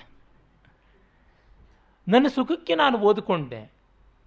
ನನ್ನ ಆನಂದ ಅನ್ನುವ ಹಾಲು ಸಂದರ್ಭ ಅನ್ನುವ ಒಲೆಯ ಮೇಲೆ ಇಡಲ್ಪಟ್ಟು ಉಕ್ಕೇರಿ ಸುರಿತಾ ಇದೆ. ಇದು ಈ ಭಾಷಣ ಅಷ್ಟೇ, ಇನ್ನೇನೂ ಅಲ್ಲ. ಅಂದರೆ ಸಹಜವಾಗಿ ಬಂದರೆ ಹಾಲನ್ನು ಒಲೆ ಮೇಲೆ ಇಟ್ಟು ಕೊಂಡುಕೊಂಡವರಿಗೆ ಹಾಲು ಲುಕ್ಸಾನ್ ಆಯಿತು ಅಂತ ಗೋಳಾಟ ಆಗಬಹುದು. ನನಗಂತೂ ಆಗೋದಿಲ್ಲ. ಹಾಲಿಗೆ ಉಕ್ಕಿದ್ದಕ್ಕೆ ಗೋಳಾಟವೇ, ಸೊಕ್ಕಿದ್ದಕ್ಕೆ ಗೋಳಾಟವೇ ಆಗುವಂಥದ್ದು ಅಲ್ಲ. ಆ ರೀತಿ ಅದೊಂದು ಬೈ ಪ್ರಾಡಕ್ಟ್ ಆಗಿ ಬರಬೇಕೇ ಹೊರತು ಪ್ರಾಡಕ್ಟ್ ಆಗಬಾರ್ದು. Any dividend should be a by product and dividend should never become product ಫಲ ಬೈ ಪ್ರಾಡಕ್ಟ್ ಆದಾಗ ಇರುವ ಆನಂದ ಫಲವೇ ಪ್ರಾಡಕ್ಟ್ ಆದಾಗ ಇಲ್ಲ. ಇದು ನಾವು ಕಾಣಿಕೊಳ್ಬೇಕಾದಂಥದ್ದು. ಅದನ್ನು ಕಾಳಿದಾಸ ತೋರಿಸ್ತಾನೆ. ಇಲ್ಲಿ ಯಥಾರ್ಥವಾಗಿ ಯಥಾಕ್ಷರ ಅಂತ ಯಥಾರ್ಥಾಕ್ಷರ ಅಂತ ಶಿವ ಆಗಿದ್ದಾನಲ್ಲ, ಆ ಈಶತ್ವದ ಸ್ವಾರಸ್ಯ ಅದೇನೆ. ಅವನು ಆನಂದ ತಾಂಡವ ಮಾಡ್ತಾನೆ, ಪ್ರಳಯ ತಾಂಡವ ಮಾಡ್ತಾನೆ, ಯಾರು ನೋಡೋಕ್ಕಿರ್ತಾರೆ? ಅವನು ಪ್ರಳಯ ತಾಂಡವವನ್ನು ನೋಡೋಕ್ಕೆ ಯಾರೂ ಇರೋಲ್ಲ. ಇನ್ನು ಯಾತಕ್ಕೆ ಮಾಡ್ತಾನೆ? ತನಗಾಗಿ ಮಾಡ್ತಾ ಇದ್ದಾನೆ ಅಂತ. ಎಲ್ಲ ಕಡೆಗೆ ಆತ್ಮನಸ್ತು ಕಾಮಾಯ ಸರ್ವಂ ಪ್ರಿಯಂ ಭವತಿ ಎನ್ನುವ ಬೃಹದಾರಣ್ಯಕದ ಉಪದೇಶಕ್ಕೆ ಬರ್ತೀವಿ. ಅಂತರ್ಯಶ್ಚ ಮುಮುಕ್ಷುಭಿರ್ ನಿಯಮಿತ ಪ್ರಾಣಾದಿಭಿರ್ ಮೃಗ್ಯತೆ ಅಂತ. ಮುಮುಕ್ಷುಗಳು ತಮ್ಮ ಅಂತರಂಗದಲ್ಲಿ ಪಂಚಪ್ರಾಣಗಳನ್ನು, ಪ್ರಾಣ, ಅಪಾನ, ಸಮಾನ, ಉದಾನ, ವ್ಯಾನಗಳನ್ನು ನಿಯಮನ ಮಾಡಿಕೊಂಡು ಆತನನ್ನು ಕಾಣ್ತಾರೆ ಅಂತ. ಇದಕ್ಕೆ ಕಾಳಿದಾಸನ ಕುಮಾರ ಸಂಭವದ ಮೂರನೇ ಸರ್ಗದಲ್ಲೇನೆ ಮಹಾದೇವನ ತಪಸ್ಸನ್ನು ವರ್ಣನೆ ಮಾಡ್ತಾನೆ. ಅಲ್ಲಿಯೇ ನಾವು ತುಂಬ ಸೊಗಸಾಗಿ ಕಾಣ್ತೀವಿ. ಯಾವ ರೀತಿಯಾಗಿ ಆ ಪರಮಾತ್ಮನ ಒಂದು ತಪಸ್ಸು ಉಂಟು ಅಂತ ಹೇಳಿಬಿಟ್ಟಿದ್ರೆ ಗೊತ್ತಾಗುತ್ತೆ. ಅಲ್ಲಿ ನಮಗೆ ಈ ಅಂತರ್ಯಶ್ಚ ಮುಮುಕ್ಷುಭಿರ್ ನಿಯಮಿತ ಅಂತ ಮನೋನವದ್ವಾರ ನಿಷಿದ್ಧ ವೃತ್ತಿ ಹೃದಯ ವ್ಯವಸ್ಥಾಪ್ಯ ಸಮಾಧಿವಶ್ಯಂ ಯಮಕ್ಷರಂ ಕ್ಷೇತ್ರವಿದೋ ವಿದುಸ್ತಮಾತ್ಮಾನಮಾತ್ಮನ್ಯವಲೋಕ ಎಂತಮ್ಮಂತ. ಶಿವ ತನ್ನ ನವದ್ವಾರಗಳನ್ನು ಬಂಧನ ಮಾಡಿಕೊಂಡು, ಪ್ರಾಣಗಳನ್ನೆಲ್ಲವನ್ನೂ ಗಟ್ಟಿಯಾಗಿ ಹಿಡಿದಿಟ್ಟುಕೊಂಡು ನವದ್ವಾರ ನಿಷಿದ್ಧ ವೃತ್ತಿ, ನಿಷಿದ್ಧ ವೃತ್ತಿಯಾಗಿ, ಅಂದರೆ ಕಣ್ಣು, ಕಿವಿ, ಮೂಗು, ಬಾಯಿ, ಉಪಸ್ಥ, ಪಾಯು ಅಂತ ಯಾವ ನವದ್ವಾರಗಳು ಅಂತ ಇವೆ. ಅವೆಲ್ಲವನ್ನು ಮುಚ್ಚಿಕೊಂಡ್ರೆ ನಮ್ಮ ಸೈನ್ಸ್ನ ಪ್ರಕಾರ ಅಡಿಯಬ್ಯಾಟಿಕ್ ಸಿಸ್ಟಮ್ ಆಗುತ್ತೆ. ಒಳಗಿನದರ ಜೊತೆಗೆ ಹೊರಗಿನದರ ಪ್ರಮೇಯವೇ ಇಲ್ಲ. ನಾವು ಜಗತ್ತನ್ನೆಲ್ಲ ತಿದ್ದೋಕೆ ಹೋಗ್ತೀವಿ ಅಂದರೆ ಐಸೋಥರ್ಮಲ್ ಸಿಸ್ಟಮ್ ಆಗಿಬಿಡ್ತೀವಿ. ಅರೆ ಅಡಿಯಬ್ಯಾಟಿಕ್ ಸಿಸ್ಟಮ್ ನಮ್ಮನ್ನು ನಾವು ತಿದ್ದುಕೊಳ್ತೀವಿ ಅಂತ ಆದಾಗ, ಹಾಗಿದ್ದಾಗ ಇಲ್ಲಿ ಆಗುವಂಥ ಸ್ವಾರಸ್ಯ, ಯಮಕ್ಷರಂ ವೇದವಿದೋ ಕ್ಷೇತ್ರವಿದೋ ವಿದುಸ್ತಂ ಆತ್ಮಾನಮಾತ್ಮನ್ ಯವಲೋಕಯಂತಂ ತನ್ನೊಳಗೆ ತನ್ನನ್ನು ನೋಡ್ತಾ ಇದ್ದ ಕ್ಷೇತ್ರವಿದರು ಏನು ಹೇಳ್ತಾರೆ ಆ ರೀತಿಯಾಗಿ. ಇಲ್ಲಿ ಅದೇ, ಅಂದರೆ ಬ್ರಹ್ಮವಿದ್ ಬ್ರಹ್ಮೈವ ಭವತಿ ಎನ್ನುವಂತೆ ಮುಮುಕ್ಷುಭಿರ್ನಿಯಮಿತ ಪ್ರಾಣಾದಿಭಿರ್ ಮೃಗ್ಯತೆ ಸ್ವಯಂ ಪರಮಾತ್ಮ ಚ ತಥಾ ವರ್ತತೆ. ಅವನು ಹಾಗೇ ಇದ್ದಾನೆ. ಅಂತಂದರೆ ಇಲ್ಲಿ ಭಕ್ತ ಭಗವಂತರಿಗೆ ಭೇದವೇ ಇಲ್ಲದಂತೆ ಇರುವ ಯೋಗ ಅದು ಅಂತ ಗೊತ್ತಾಗುತ್ತೆ. ಒಂದು ನೃತ್ಯವನ್ನು ಮಾಡುವಾಗ, ಸಂಗೀತವನ್ನು ಹಾಡುವಾಗ, ಕಾವ್ಯವನ್ನು ಓದುವಾಗ ಕವಿಯ ಸ್ಥಿತಿ ಸಹೃದಯನಿಗೆ ಬರುತ್ತೆ, ಕಲಾವಿದರ ಸ್ಥಿತಿ ಪ್ರೇಕ್ಷಕರಿಗೆ ಬರುತ್ತೆ. ಅವರು ತಮ್ಮ ಮನಸ್ಸಿನಲ್ಲಿ ನೃತ್ಯ ಮಾಡ್ತಾರೆ, ಮನಸ್ಸಿನಲ್ಲಿ ಹಾಡ್ತಾರೆ, ಮನಸ್ಸಿನಲ್ಲಿ ಕಾವ್ಯ ಬರೀತಾರೆ. ಸರ್ವೋಪಿ ಹೃದಯೇ ಕವಿ ಅಂತ ರಾಜಶೇಖರ ಹೇಳುವ ಮಾತು ಈ ದೃಷ್ಟಿಯಿಂದ ಸಂವಾದಿಯಾಗುತ್ತೆ. ಸಸ್ಥಾಣು. ಇಷ್ಟಿದ್ರೂ ಅವನು ಸ್ಥಿರವಾಗಿ ಅಲ್ಲಾಡದೆ ನಿಷ್ಪಂದನಾಗಿರ್ತಾನೆ. ಮತ್ತು ಸ್ಥಿರ ಭಕ್ತಿ ಯೋಗ ಸುಲಭ. ಭಕ್ತಿ ಅನ್ನೋದಕ್ಕೆ ಅನೇಕ ಅರ್ಥಗಳಿವೆ. ಒಂದು ಸಂವಿಭಾಗ ಹಂಚಿಕೊಳ್ಳುವಿಕೆ ಅಂತ. ಪರಸ್ಪರ ಹಂಚಿಕೊಳ್ಳುವಿಕೆ ಯಜ್ಞತತ್ವ ಅಂತ ಒಂದು ಅರ್ಥ. ಭಜ ಸೇವಾಯಾಮ್ ಅಂತ ಒಂದು ಅರ್ಥ. ಭಕ್ತಿ ಅನ್ನೋದಕ್ಕೆ ಪರಿಪಾಕಗೊಂಡದ್ದು ಅಂತ ಚೆನ್ನಾಗಿ ಬೇಯಿಸಿದ ಅನ್ನಕ್ಕೂ ಭಕ್ತಿ ಅಂತ ಕರಿತೀವಿ. ಆ ಪಾಕಗೊಳ್ಳುವಿಕೆಗೆ ಅವನು ಒಲಿತಕ್ಕಂಥವನು ಅಂತ. ಅವನು ನಿಶ್ರೇಯಸಾಯಾಸ್ತುವ. ನಿಶ್ರೇಯಸಕ್ಕೆ ಮೋಕ್ಷಕ್ಕಾಗಿ ಇರಲಿ ಅಂತ. ನೋಡಿ, ಎಲ್ಲಿಂದ ನಾವು ಬಂದಿದ್ದೀವಿ? ದಾಂಪತ್ಯ, ದಾಂಪತ್ಯದಿಂದಲೇ ಜಗತ್ತು. ಆ ಜಗತ್ತಿನ ಸ್ವರೂಪವಾಗಿ ಅಷ್ಟಮೂರ್ತಿ. ಅಲ್ಲಿಂದ ವ್ಯಕ್ತಿಗತವಾಗಿ ನಾವು ಹೇಗಿರಬೇಕು ಅನ್ನುವ ಏಕೈಶ್ವರ್ಯ ಸ್ತುತೋಪಿ ಇತ್ಯಾಗಿ ಬಂದಿವೆ. ಈಗ ನಿಶ್ರೇಯಸ ಮೋಕ್ಷಕ್ಕೆ ಬಂದಿದ್ದೀವಿ. ಅಂದರೆ ಇಡೀ ಪುರುಷಾರ್ಥ ಚತುಷ್ಟಯದ ವ್ಯೂಹವನ್ನು ತೆಗೆದುಕೊಂಡು ಬಂದಿದ್ದಾನೆ. ಇಡೀ ಸೃಷ್ಟಿಯಿಂದ ಕಡೆಗೆ ಮೋಕ್ಷಕ್ಕೆ ಬಂದಿದ್ದಾನೆ. ಶಾಕುಂತಲದಲ್ಲಿ ಡಿ ವಿ ಜಿಯವರು ಹೇಳ್ತಾರಲ್ಲ, ಯಾ ಸೃಷ್ಟಿ ಅಂತ ಶಾಕುಂತಲ ಆರಂಭ ಆದರೆ ಪುನರ್ಭವಂ ಕ್ಷಪಯತು ಅಂತ ಭರತವಾಕ್ಯದಲ್ಲಿ ಮುಗಿಯುತ್ತೆ. ನನಗೆ ಪುನರ್ಜನ್ಮ ಇಲ್ಲದಂತೆ ಮಾಡಲಿ ಅಂತ. ಈ ಸೈಕಲ್ ಆದಮೇಲೆ ನನಗೆ ತುಂಬ ಚೆನ್ನಾಗಿದೆ ಬದುಕು. ನಾನು ಮತ್ತೆ ಅದನ್ನು ರಿಪೀಟ್ ಮಾಡಬೇಕಾಗಿಲ್ಲ ಅಂತ. ರಿಪೀಟ್ ಶೋ ಅನ್ನೋದು ಯಾವತ್ತೂ ಚೆನ್ನಾಗಿಲ್ಲ. ಯಾವತ್ತೂ ಆ ವಸ್ತುವಿನ ಥರ ಮತ್ತೊಂದು ಮಾಡಿದ್ರೆ ಅನುಕರಣೆ imitation at is best is second rate ಅಂತ ಒಂದು ಗಾದೆಯೇ ಇಂಗ್ಲೀಷ್ನಲ್ಲಿದೆ. ಹಾಗಾಗ್ಬಿಡುತ್ತೆ ಅದು ತುಂಬ ಕಳಪೆ ಆಗಿಬಿಡುತ್ತೆ.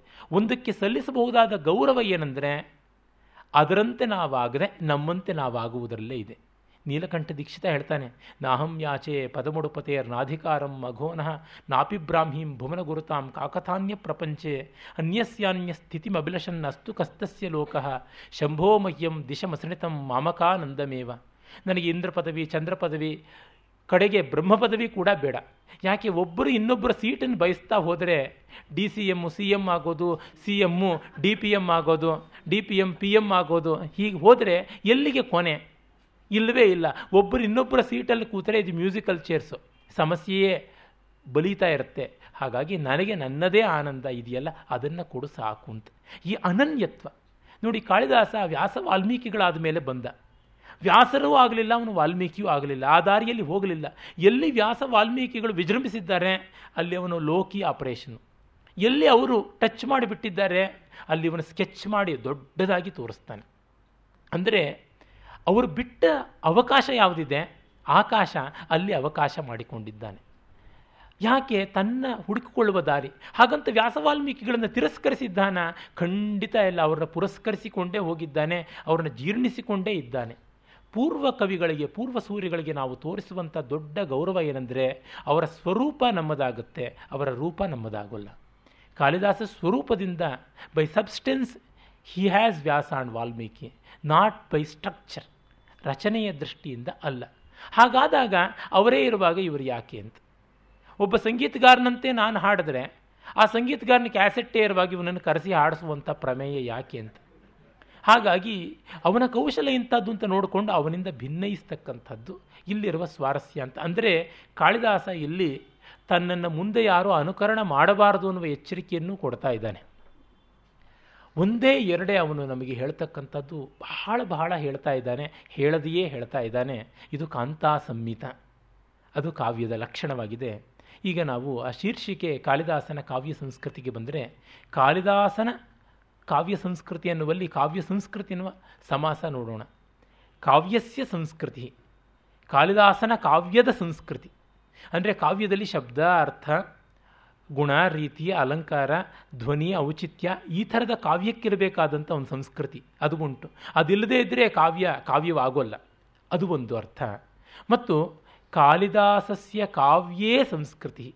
ಕಾಳಿದಾಸನ ಕಾವ್ಯದಲ್ಲಿ ಸಂಸ್ಕೃತಿ ಅಂತ. ಕಾಳಿದಾಸನ ಕಾವ್ಯದಲ್ಲಿ ಅವನು ತೋರಿಸ್ಕೊಡುವಂಥ ಸಂಸ್ಕೃತಿ ಯಾವುದು? ಅವನ ಕಂಡರಿಸಿದಂಥ ಸಂಸ್ಕೃತಿಯ ಲಕ್ಷಣ ಎಂಥದ್ದು? ಅದು ಒಂದು.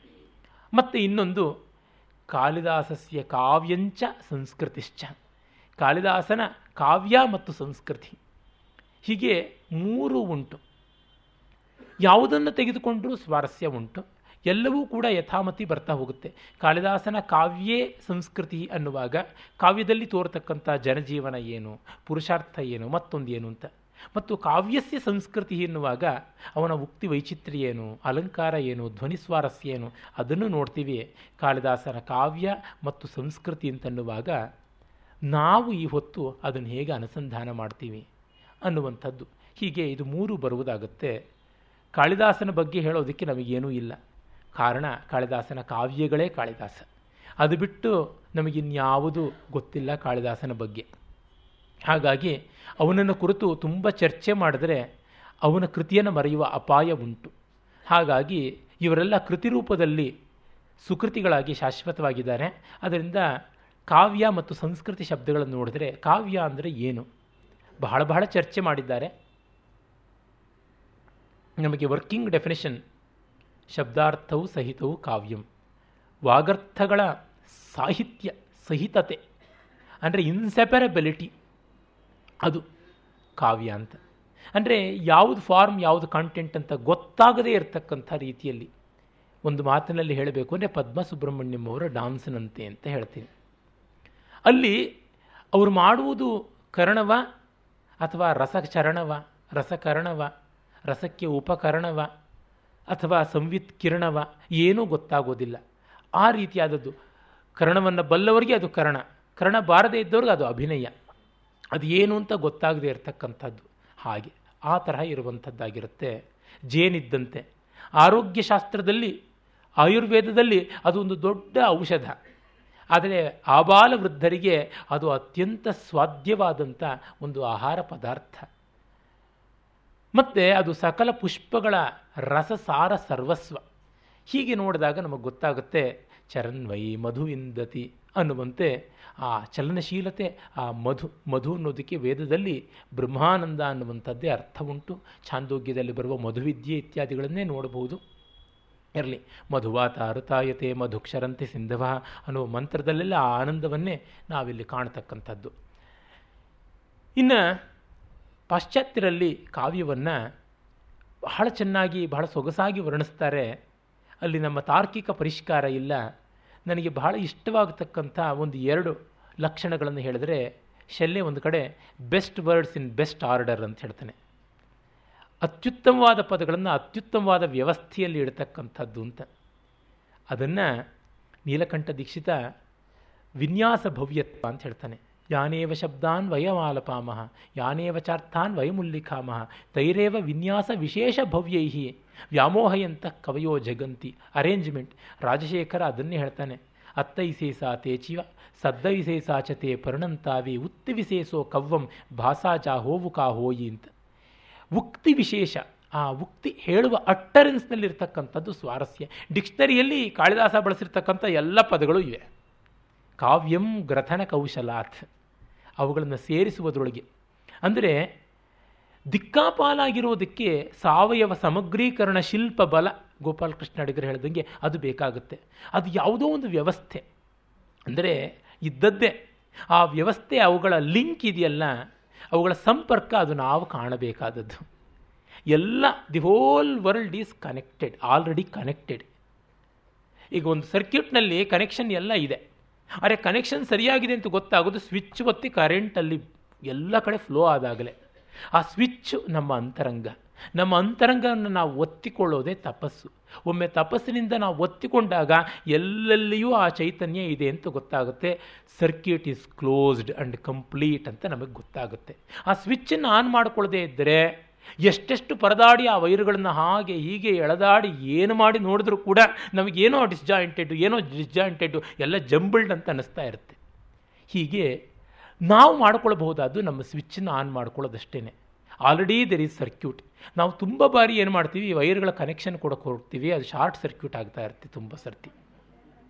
ಯಾಕೆಂದರೆ ಇರುವ ವ್ಯವಸ್ಥೆಯನ್ನು ರಿಪೇರಿ ಮಾಡೋದಕ್ಕೆ ನಾವು ಹೋಗಲೇಬೇಕಾಗಲ್ಲ. ನನಗೆ ಇಂಪ್ರವೈಸ್ ಕಾಳಿದಾಸ ನನಗೆ ಇಂಪ್ರವೈಸ್ ಕ್ರಿಯೇಷನ್ ನನ್ನ ಕೆನ್ ಸಪ್ತ ಸಪ್ತಸ್ವರಾಸ ಏಳು ಸ್ವರಗಳನ್ನು ಇಂಪ್ರೂವ್ ಮಾಡೋಕ್ಕಾಗುತ್ತೆ. ಅವುಗಳ ಷಡ್ಜವನ್ನು ನಮ್ಮೊಳಗೆ ಹಿಡಿಯಬೇಕು. ಆಧಾರ ಷಡ್ಜವನ್ನು ನಮ್ಮೊಳಗೆ ಹಿಡಿಯೋದು ಅದು ಸ್ವಿಚ್. ಹೀಗೆ ಎಲ್ಲಿ ನೋಡಿದ್ರೂ ನಮ್ಮನ್ನು ನಾವು ತಿದ್ದುಕೊಳ್ಳೋದಕ್ಕೆ ಬಂದು ಕೂತ್ಕೊಳ್ತಕ್ಕಂಥದ್ದಾಗಿದೆ. ಹಾಗೆ ನೋಡಿದಾಗ ನಮಗೆ ತಿಳಿಯುವ ಸ್ವಾರಸ್ಯ ಕಾಳಿದಾಸ ಕೊಡ್ತಕ್ಕಂಥದ್ದು ಏನು ಅಂತ ಗೊತ್ತಾಗುತ್ತೆ. ಹಾಗೆ ಆರ್ಡರ್ ಅನ್ನುವುದು ನಶೆಯಲ್ಲಿ ಹೇಳುವುದು, ಆ ಥರ ಅರ್ಥ ಮಾಡಿಕೊಳ್ಳಬಹುದು. ಅದು ಮತ್ತೆ ಕಾಳಿದಾಸನಿಂದಲೇ ಗೊತ್ತಾಗುತ್ತೆ. ಇನ್ನೊಂದು ವರ್ಡ್ಸ್ ವರ್ತ್ ಹೇಳ್ತಕ್ಕಂಥದ್ದು. ಎಮೋಷನ್ಸ್ ರಿಕಲೆಕ್ಟೆಡ್ ಇನ್ ಟ್ರ್ಯಾಂಕ್ವಿಲಿಟಿ ಅಂತ. ಆವೇಶಗಳನ್ನು, ಭಾವೋದ್ವೇಗಗಳನ್ನು, ನಾವೆಲ್ಲ ಭಾವ ಸಂಚಲನವನ್ನು ಪ್ರಶಾಂತಿಯಲ್ಲಿ ನೆನಪಿಸಿಕೊಳ್ತಕ್ಕಂಥದ್ದು ಅಂತ. ಕಾಳಿದಾಸ ಹೇಳ್ತಾನೆ, ತಚ್ಚೇತಸ ಸ್ಮರತಿ ನೂನ ಮಬೋಧಪೂರ್ವಂ ಭಾವಸ್ಥಿರಾಣಿ ಜನನಂತರ ಸುಹೃದಾನಿ. ರಮ್ಯಾಣಿ ವೀಕ್ಷ್ಯ ಮಧುರಾಂಶ ನಿಶಮ್ಯ ಶಬ್ದಾನ್ ಪರ್ಯುತ್ಸುಕೀ ಭವತಿ ಯತ್ಸುಖಿತೋಪಿ ಜಂತು ತಚ್ಚೇತಸಾ ಸ್ಮರತಿ ನೂನಮಬೋಧಪೂರ್ವಂ ಭಾವಸ್ಥಿರಾಣಿ ಜನನಂತರ ಸುಹೃದಾನಿ. ಸುಂದರವಾದದ್ದನ್ನು ನೋಡಿದಾಗ, ಕೇಳಿದಾಗ, ಆಸ್ವಾದಿಸಿದಾಗ, ಅನುಭವಿಸಿದಾಗ ನಮಗೆ ಸಂತೋಷವಾದರೂ ಏನೋ ಸಂವೇಗ, ಮೆಲಂಕಲಿ ಕಾಂದಿಶಿಕತ್ವ ಬರುತ್ತೆ. ಅದು ಏನೋ ಮಧುರ ವೇದನೆ. Divine dejection. ಅದು ಏನು ಜನ್ಮ ಜನ್ಮಾಂತರವಾಗಿ ನಮ್ಮೊಳಗೆ ಇರ್ತಕ್ಕಂಥ ಯಾವುದೋ ಒಂದು ಸಮಗ್ರತಾ ಪ್ರೀತಿ. ಈಗ ಸಿಕ್ಕಿದ್ದು ಮತ್ತೆ ಹೊರಟೋಗ್ತಾ ಇದೆಯಲ್ಲ ಅನ್ನುವಂಥ ಆ ವೇದನೆ ಅಂತ ಹೇಳಿಬಿಟ್ಟಿದ್ವಿ. ಕಾವ್ಯವನ್ನು ಓದಿದಾಗ ಆ ಮಧುರ ವೇದನೆ ಆಗಬೇಕು. ಆ ಮಧುರ ವೇದನೆಯೇ ರಸ. ಹೀಗಾಗಿ ಎಮೋಷನ್ಸ್ ಭಾವಗಳನ್ನು ಟ್ರ್ಯಾಂಕ್ವಿಲಿಟಿಯಲ್ಲಿ ಶಮಸ್ಪರ್ಶ ಬಂದಾಗ ರೆಕಲೆಕ್ಟ್ ಮಾಡಿಕೊಳ್ಳೋದು, ಧ್ವನಿತವಾಗಿ ನೋಡಿಕೊಳ್ಳೋದು, ರಸ ಧ್ವನಿತವಾಗುತ್ತೆ ಹೊರತು ವಾಚ್ಯವಾಗೋಲ್ಲ. ಹಾಗೆ ಮಾಡಿಕೊಂಡಾಗ ನಮಗೆ ಟ್ರ್ಯಾಂಕ್ವಿಲಿಟಿಯಲ್ಲಿ ಎಮೋಷನ್ಸ್ ರಿಕ್ಲೆಕ್ಟೆಡ್ ಮಾಡಿಕೊಂಡಾಗ ನೆನೆದಾಗ ಆಗ್ತಕ್ಕಂಥದ್ದು ಕಾವ್ಯ ಅನ್ನುವ ಒಬ್ಬ ಮಹಾಕವಿ ವರ್ಡ್ಸ್ವರ್ತನ ಮಾತಿಗೂ ಸಿಗುತ್ತದೆ. ರಮಣೀಯಾರ್ಥ ಪ್ರತಿಪಾದಕ ಶಬ್ದ ಕಾವ್ಯಂ ಅಂತ ರಸಗಂಗಾಧರಕಾರ ಹೇಳ್ತಾನೆ. ತದಿದಮಿಷ್ಟಾರ್ಥ ವ್ಯವಚ್ಛಿನ್ನ ಪದಾವಲಿ ಅಂತ ದಂಡಿ ಹೇಳ್ತಾನೆ. ಅಂದರೆ ರಮಣೀಯತೆಯನ್ನು ಪ್ರತಿಪಾದಿಸುವ, ಸೂಚಿಸುವ ಶಬ್ದವೇ ಕಾವ್ಯ ಅಂತ. Any form the triggers beauty in our heart is art ಹೀಗೆ ನೋಡಿದಾಗಲೂ ನಮಗೆ ಗೊತ್ತಾಗುತ್ತೆ ಕಾವ್ಯ ಅಂತ. ಇನ್ನು ಸಂಸ್ಕೃತಿ ಅಂತಂದರೆ ಏನು? ಡಿ ವಿ ಜಿಯವರ ಸಂಸ್ಕೃತಿ ಪುಸ್ತಕ ತುಂಬ ಸೊಗಸಾಗಿದೆ. ಸಂಸ್ಕೃತಿ ಒಂದು ಅಂತರಂಗದ ಪರಿಪಾಕ. ಅದರ ಸಾರ ಲಕ್ಷಣ ಔಚಿತ್ಯ ಪರಿಪೂರ್ಣತೆ. ಎಲ್ಲವೂ ಅನ್ಯೋನ್ಯ ಸಮಂಜಸವಾಗಿದೆ. ಇದು ಸ್ವಿಚ್ ಆನ್ ಮಾಡಿದಾಗ ಸರ್ಕ್ಯೂಟ್ ಸರಿಯಾಗಿದೆ ಅಂತ ನೋಡ್ಕೊಳ್ತಕ್ಕಂಥದ್ದೊಂದಲ್ಲ. ಸಂಸ್ಕೃತಿ ಎಂದರೆ ಸುಗುಣ ಸಾಮರಸ್ಯ. ಸಮತ್ವಂ ಯೋಗ ಉಚ್ಯತೆ ಅನ್ನುವಂಥ ಮಾತು ಯಾವುದು ಬರುತ್ತೆ? ವೇ ಭಗವದ್ಗೀತೆಯಲ್ಲಿ ಅದು. ಸಮ್ಯಕ್ಕರಣವೇ ಸಂಸ್ಕೃತಿ. ಎಲ್ಲವನ್ನ ಚೆನ್ನಾಗಿ ಮಾಡ್ತಕ್ಕಂಥದ್ದು. ಯೋಗ, ಕರ್ಮಸು, ಕೌಶಲಂ ಅಂತ ಭಗವದ್ಗೀತೆಯಲ್ಲಿ ಹೇಳಿರ್ತಕ್ಕಂಥದ್ದು ಯಾವುದಿದೆ? ಅದು. ಮತ್ತು ಅದು ಜೀವಿತ ಸಾಮಗ್ರಿಯ ಮೌಲ್ಯ ನಿರ್ಣಯ ಅಂತ ಡಿ ವಿ ಜಿ ಹೇಳ್ತಾರೆ. ಈ ಥರ ಫ್ರೇಸಸ್ ಇನ್ಯಾರು ಕೊಡ್ತಾರೆ ಅವರಂತೆ ಅಲ್ಲದೆ ಪುರುಷಾರ್ಥ ಯೋಜನೆ ಅಂತ ಹೇಳ್ತಾರೆ ಸಂಸ್ಕೃತಿ ಅಂತಂದರೆ. ಕಾಳಿದಾಸನಲ್ಲಿ ಅದು ಏನು ಬರುತ್ತೆ ಅಂತ ನಾಳೆ ದಿವಸ ನಾನು ತೆಗೆದುಕೊಳ್ತೀನಿ. ವೇದದಲ್ಲಿ ಬರುತ್ತೆ. ಅವ್ಯಾಹೃತಂ ವ್ಯಾಕೃತ ಅಚ್ಛ್ರೇಯ ಆಹುಹು ಅಂತ. Unuttered is always better than uttered ಅಂತ. ಧ್ವನಿ ಯಾವತ್ತು ವಾಚ್ಯಕ್ಕಿಂತ ಉತ್ತಮವಾದದ್ದು ಅಂತ. ಪರೋಕ್ಷ ಪ್ರಿಯ ಇವ ಹಿ ದೇವಾ ಪ್ರತ್ಯಕ್ಷ ದ್ವಿಷ ಅಂತ ವೇದವೂ ಅದು ಹೇಳುತ್ತೆ, ಪರೋಕ್ಷ. ಅದು ಬಹಳ ಸ್ವಾರಸ್ಯಕಾರಿಯಾದದ್ದು ಪ್ರತ್ಯಕ್ಷಕ್ಕಿಂತ ಅಂತ. ಈ ದೈವಿ ಸಂಪತ್ತಂತ ಗೀತೆಯಲ್ಲಿ ಏನು ಹೇಳ್ತಾರೆ? ತೇಜಕ್ಷಮ ದ್ರೋಹೋ ನಾಭಿಮಾನಿತ ಅಂತೆಲ್ಲ ಅವೆಲ್ಲ ಸೇರಿಸಿಬಿಟ್ಟು ದೈವಿ ಸಂಪತ್ತು ಅನ್ನೋದನ್ನು ಸಂಸ್ಕೃತಿ ಅಂತ ಕರೀಬಹುದು ಅಂತ. ಮತ್ತು ಸಾಮಾನ್ಯ ವಿಶೇಷಗಳ ಸಂತುಲನ. ಅಂದರೆ general and particular, universal and particular, ಇವುಗಳ ಬ್ಯಾಲೆನ್ಸ್ ಇದೆಯಲ್ಲ, ಅದು ಸಂಸ್ಕೃತಿ ಅಂತ ಡಿ ವಿ ಜಿ ಹೇಳ್ತಾರೆ. ತುಂಬ ಅದ್ಭುತವಾದದ್ದು. ಕಾಳಿದಾಸನಲ್ಲಿ ಅದು ಕಾಣಿಸುತ್ತೆ ಅಂತ ಅಷ್ಟಮೂರ್ತಿ ತತ್ವದಲ್ಲಿ ತೋರಿಸಿಕೊಟ್ಟೆನಲ್ಲ. ಹೀಗೆ ಕಲ್ಚರ್ ಅನ್ನುವ ಶಬ್ದ ಲ್ಯಾಟಿನ್ನ ಕಲ್ಟ್ ಕಲ್ಟೊಸ್ ಕಲ್ತೊಸ್ ಅಂತ ಅದರಿಂದ ಬಂದದ್ದು. ಗೌರವ, ರಕ್ಷಣೆ, ಆರಾಧನೆ ಮತ್ತು ಅವಗಮನ, ನಿಷ್ಠೆ, ಲಕ್ಷ್ಯ, ಲಕ್ಷಣಬದ್ಧತೆ ಇದೆಲ್ಲ ಅರ್ಥಗಳನ್ನು ಅದು ಹೊಂದಿದೆ. ಇನ್ನು ಸಂಸ್ಕೃತಿ ಯಾವತ್ತೂ ಆಧ್ಯಾತ್ಮಿಕವಾದದ್ದು. ಅದಕ್ಕೆ ಕೌಂಟರ್ ಪಾರ್ಟ್ ಆದ ನಾಗರಿಕತೆ ಯಾವತ್ತೂ ಆದಿಭೌತಿಕವಾದದ್ದು. Culture is spiritualistic while civilisation is materialistic ಅಂತ ಕರೀಬಹುದು. ಅದರಿಂದಲೇ one can imitate civilisation but not culture ಯಾಕೆ? ಮನೆಯನ್ನು ಒಬ್ಬರಂತೆ ಇನ್ನೊಬ್ಬರು ಕಟ್ಟಬಹುದು, ಮನವನ್ನು ಕಟ್ಟಿಕೊಳ್ಳೋಕ್ಕೆ ಸಾಧ್ಯವಾಗುತ್ತಾ? ಒಬ್ಬರು ಬೇಕಾದರೆ ಇನ್ನೊಬ್ಬರ ವ್ಯಾಕರಣವನ್ನು ಪಡ್ಕೊಳ್ಬಹುದು, ಆದರೆ ಮತ್ತೊಬ್ಬರ ಕಾವ್ಯ ಧರ್ಮವನ್ನು ಪಡ್ಕೊಳ್ಳೋಕೆ ಸಾಧ್ಯವ? ಒಬ್ಬರು ಮತ್ತೊಬ್ಬರಿಂದ ಸಂಗೀತದ ಸ್ವರಗಳನ್ನು ಗ್ರಹಿಸಬಹುದು, ಆದರೆ ನಾದ ಮಾಧುರ್ಯವನ್ನು ಗ್ರಹಿಸೋಕ್ಕಾಗೋದಿಲ್ಲ. ಬಣ್ಣವನ್ನು ಕೊಳ್ಳಬಹುದು, ಆದರೆ ಚಿತ್ರವನ್ನು ಆ ಚಿತ್ರಗಾರಿಕೆಯನ್ನು ಕೊಂಡುಕೊಳ್ಳೋದಕ್ಕೆ ಸಾಧ್ಯ ಆಗೋದಿಲ್ಲ ಸಂಸ್ಕೃತಿ ಮೌಲ್ಯ, ನಾಗರಿಕತೆ ವಾಸ್ತವ, fact. Civilisation is a fact while culture is a value ಹಾಗಾಗಿ value is realised. Culture is comprehend, value is realised, culture is realised well civilisation is comprehended ಹಾಗಾಗಿ ಅವುಗಳನ್ನು ನಿರ್ವಚನ ಮಾಡ್ತೀವಿ. ಮತ್ತು ಕಲ್ಚರ್ ಜ್ಞಾನವಾದರೆ ಇದು ವಿಜ್ಞಾನ. ಅಂದರೆ ಕಲ್ಚರ್ಗೆ ಯುಟಿಲಿಟಿ ಅಂತೀವಲ್ಲ, ಪ್ರಯೋಜನದ ಚಟ ಇಲ್ಲ. ಆದರೆ ನಾಗರಿಕತೆಗೆ ಪ್ರಯೋಜನವೇ ಮುಖ್ಯ. Product based is civilisation while process based is culture ಅಂತ ಹೇಳ್ಬೋದು. ಹಾಗಾಗಿ ಕಲ್ಚರ್ ಸಂಸ್ಕೃತಿಯಲ್ಲಿ ನಿರಂಕುಶಾಧಿಕಾರ ಸಾಧ್ಯ ಇಲ್ಲ. ಆದರೆ ಸಿವಿಲೈಸೇಷನಲ್ಲಿ ನಿರಂಕುಶಾಧಿಕಾರ ಇರುತ್ತೆ. ಯಾಕೆ? ಕಲ್ಚರ್ ಎಲ್ಲರೂ ಈಶ್ವರರಾಗೋಕ್ಕೆ ಹೊರಟದ್ದು. ಆದರೆ ಸಿವಿಲೈಸೇಷನ್ ಎಲ್ಲರನ್ನ ದಾಸರನ್ನಾಗಿ ಮಾಡಿ ತಾನೊಬ್ಬ ಈಶ್ವರ ಆಗಬೇಕು ಅಂತ ಹೊರಟಂಥದ್ದು. ಹಾಗಾಗಿ ಯಾವುದೇ ವಿಧವಾದಂತಹ ಆಗ್ರಹ ಇದೆಯಲ್ಲ, ಅದು ಕಲ್ಚರ್ನ ಫಲ. ಯಾವುದೇ ವಿಧವಾದ ಅನುಗ್ರಹ ಇದೆಯಲ್ಲ, ಅದು ಸಿವಿಲೈಸೇಷನಿನ ಫಲ. ಯಾವುದೇ ವಿಧವಾದ ಅನುಗ್ರಹ ಇದೆಯಲ್ಲ, ಅದು ಕಲ್ಚರ್ನ ಫಲ. ಆಗ್ರಹ ಸಿವಿಲೈಸೇಷನಿನ ಫಲವಾದರೆ ಅನುಗ್ರಹ ಕಲ್ಚರ್ ಸಂಸ್ಕೃತಿಯ ಫಲ ಅಂತ ಆಗುತ್ತೆ. ಸ್ಪರ್ಧೆಯನ್ನು ಬೆಳೆಸುವುದು ನಾಗರಿಕತೆಯ ಸಿವಿಲೈಸೇಷನಿನ ಲಕ್ಷಣ ಆದರೆ ಸಾಮರಸ್ಯವನ್ನು ಉಳಿಸ್ತಕ್ಕಂಥದ್ದು ಕಲ್ಚರ್ ಸಂಸ್ಕೃತಿಯ ಲಕ್ಷಣ. ನೋಡಿ, ಸ್ಪರ್ಧೆಯನ್ನು ಬೆಳೆಸೋದು ಅಂತಂದೆ. ಅಂದರೆ ಹೊಸ ರೀತಿಯಲ್ಲಿ ಅದನ್ನು ಕಲ್ಟಿವೇಟ್ ಮಾಡುತ್ತೆ ಹುಟ್ಟಾಕತ್ತೆ ಆದರೆ ಸಾಮರಸ್ಯ it is already in the cosmic nature ಅದನ್ನು ಉಳಿಸುವ ಪ್ರಯತ್ನವನ್ನು ಮಾಡ್ತಕ್ಕಂಥದ್ದು ಸಂಸ್ಕೃತಿ ಅಂತ. ಹೀಗೆ ಸಂಸ್ಕೃತಿ ನಾಗರಿಕತೆಗಳ ವ್ಯತ್ಯಾಸ ಇದೆ. ಈ ದೃಷ್ಟಿಯಿಂದ ನೋಡಿದಾಗ ಅನನ್ಯತ್ವ ಅದ್ವಿತೀಯತ್ವ ಆತ್ಮೈಕತ್ವ ಸಂಸ್ಕೃತಿ ಅಂತ ಗೊತ್ತಾಗುತ್ತೆ. ಕಾವ್ಯ ಅಂತಂದರೆ ಅದನ್ನು ಒಂದು ಸ್ವಲ್ಪ ಕಾಲವಾದರೂ ಕಂಡುಕೊಳ್ಳುವಂಥದ್ದು. ಪಾರಮಾರ್ಥಿಕವಾದ ಆತ್ಯಂತಿಕ ಸಾಮರಸ್ಯ ಆಬ್ಸಲ್ಯೂಟ್ ಸಿಂಥೆಸಿಸ್ ಅಂತ ಯಾವುದಿದೆ, ಅದನ್ನು ಕ್ಷಣಕಾಲವಾದರೂ ಕಂಡುಕೊಳ್ಳುವ ಪ್ರಯತ್ನ ಕಾವ್ಯದ್ದು. ಅದನ್ನು ಶಾಶ್ವತವಾಗಿ ನಮಗೆ ಸಾಧ್ಯ ಮಾಡಿಕೊಡುವುದಕ್ಕೆ ಒಂದು ವ್ಯವಸ್ಥೆಯನ್ನು ಕಾಳಿದಾಸ ಇದೆ ಅಂತ ತೋರಿಸಿಕೊಡ್ತಾನೆ. ಹೀಗಾಗಿ ಕಾಳಿದಾಸನ ಕಾವ್ಯ ಸಂಸ್ಕೃತಿ ಅಂತಂದರೆ ಇನ್ಫೈನೆಟ್ಟನ್ನು ಮೊಮೆಂಟರಿಯಾಗಾದರೂ ರಿಯಲೈಸ್ ಮಾಡಿಕೊಳ್ಳುವ ಪಾಸಿಬಿಲಿಟಿಯನ್ನು ಕೊಟ್ಟವರ ಅಗ್ರೇಸರ ಅಂತ. ಹೀಗೆ ನಾವು ಈ ಭಾಷಣ ಮಾಲಿಕೆಯನ್ನು ಆರಂಭ ಮಾಡ್ಬೋದು. ಬೇಸರವಾಗ್ಬೋದು ಹೆಚ್ಚು ಜನಕ್ಕೆ. ಗೊತ್ತಿಲ್ಲ ನನಗೆ. ನಾನಂತೂ ಬಿಡೋದಿಲ್ಲ. ಎಂಟು ದಿವಸವೂ ಬಂದು ಕೂತ್ಕೊಳ್ತೀನಿ. ಹೇಳಲ್ಲ, ಹೇಳಿಕೊಳ್ತೀನಿ. ಅಷ್ಟೇ. ನಮಸ್ಕಾರ.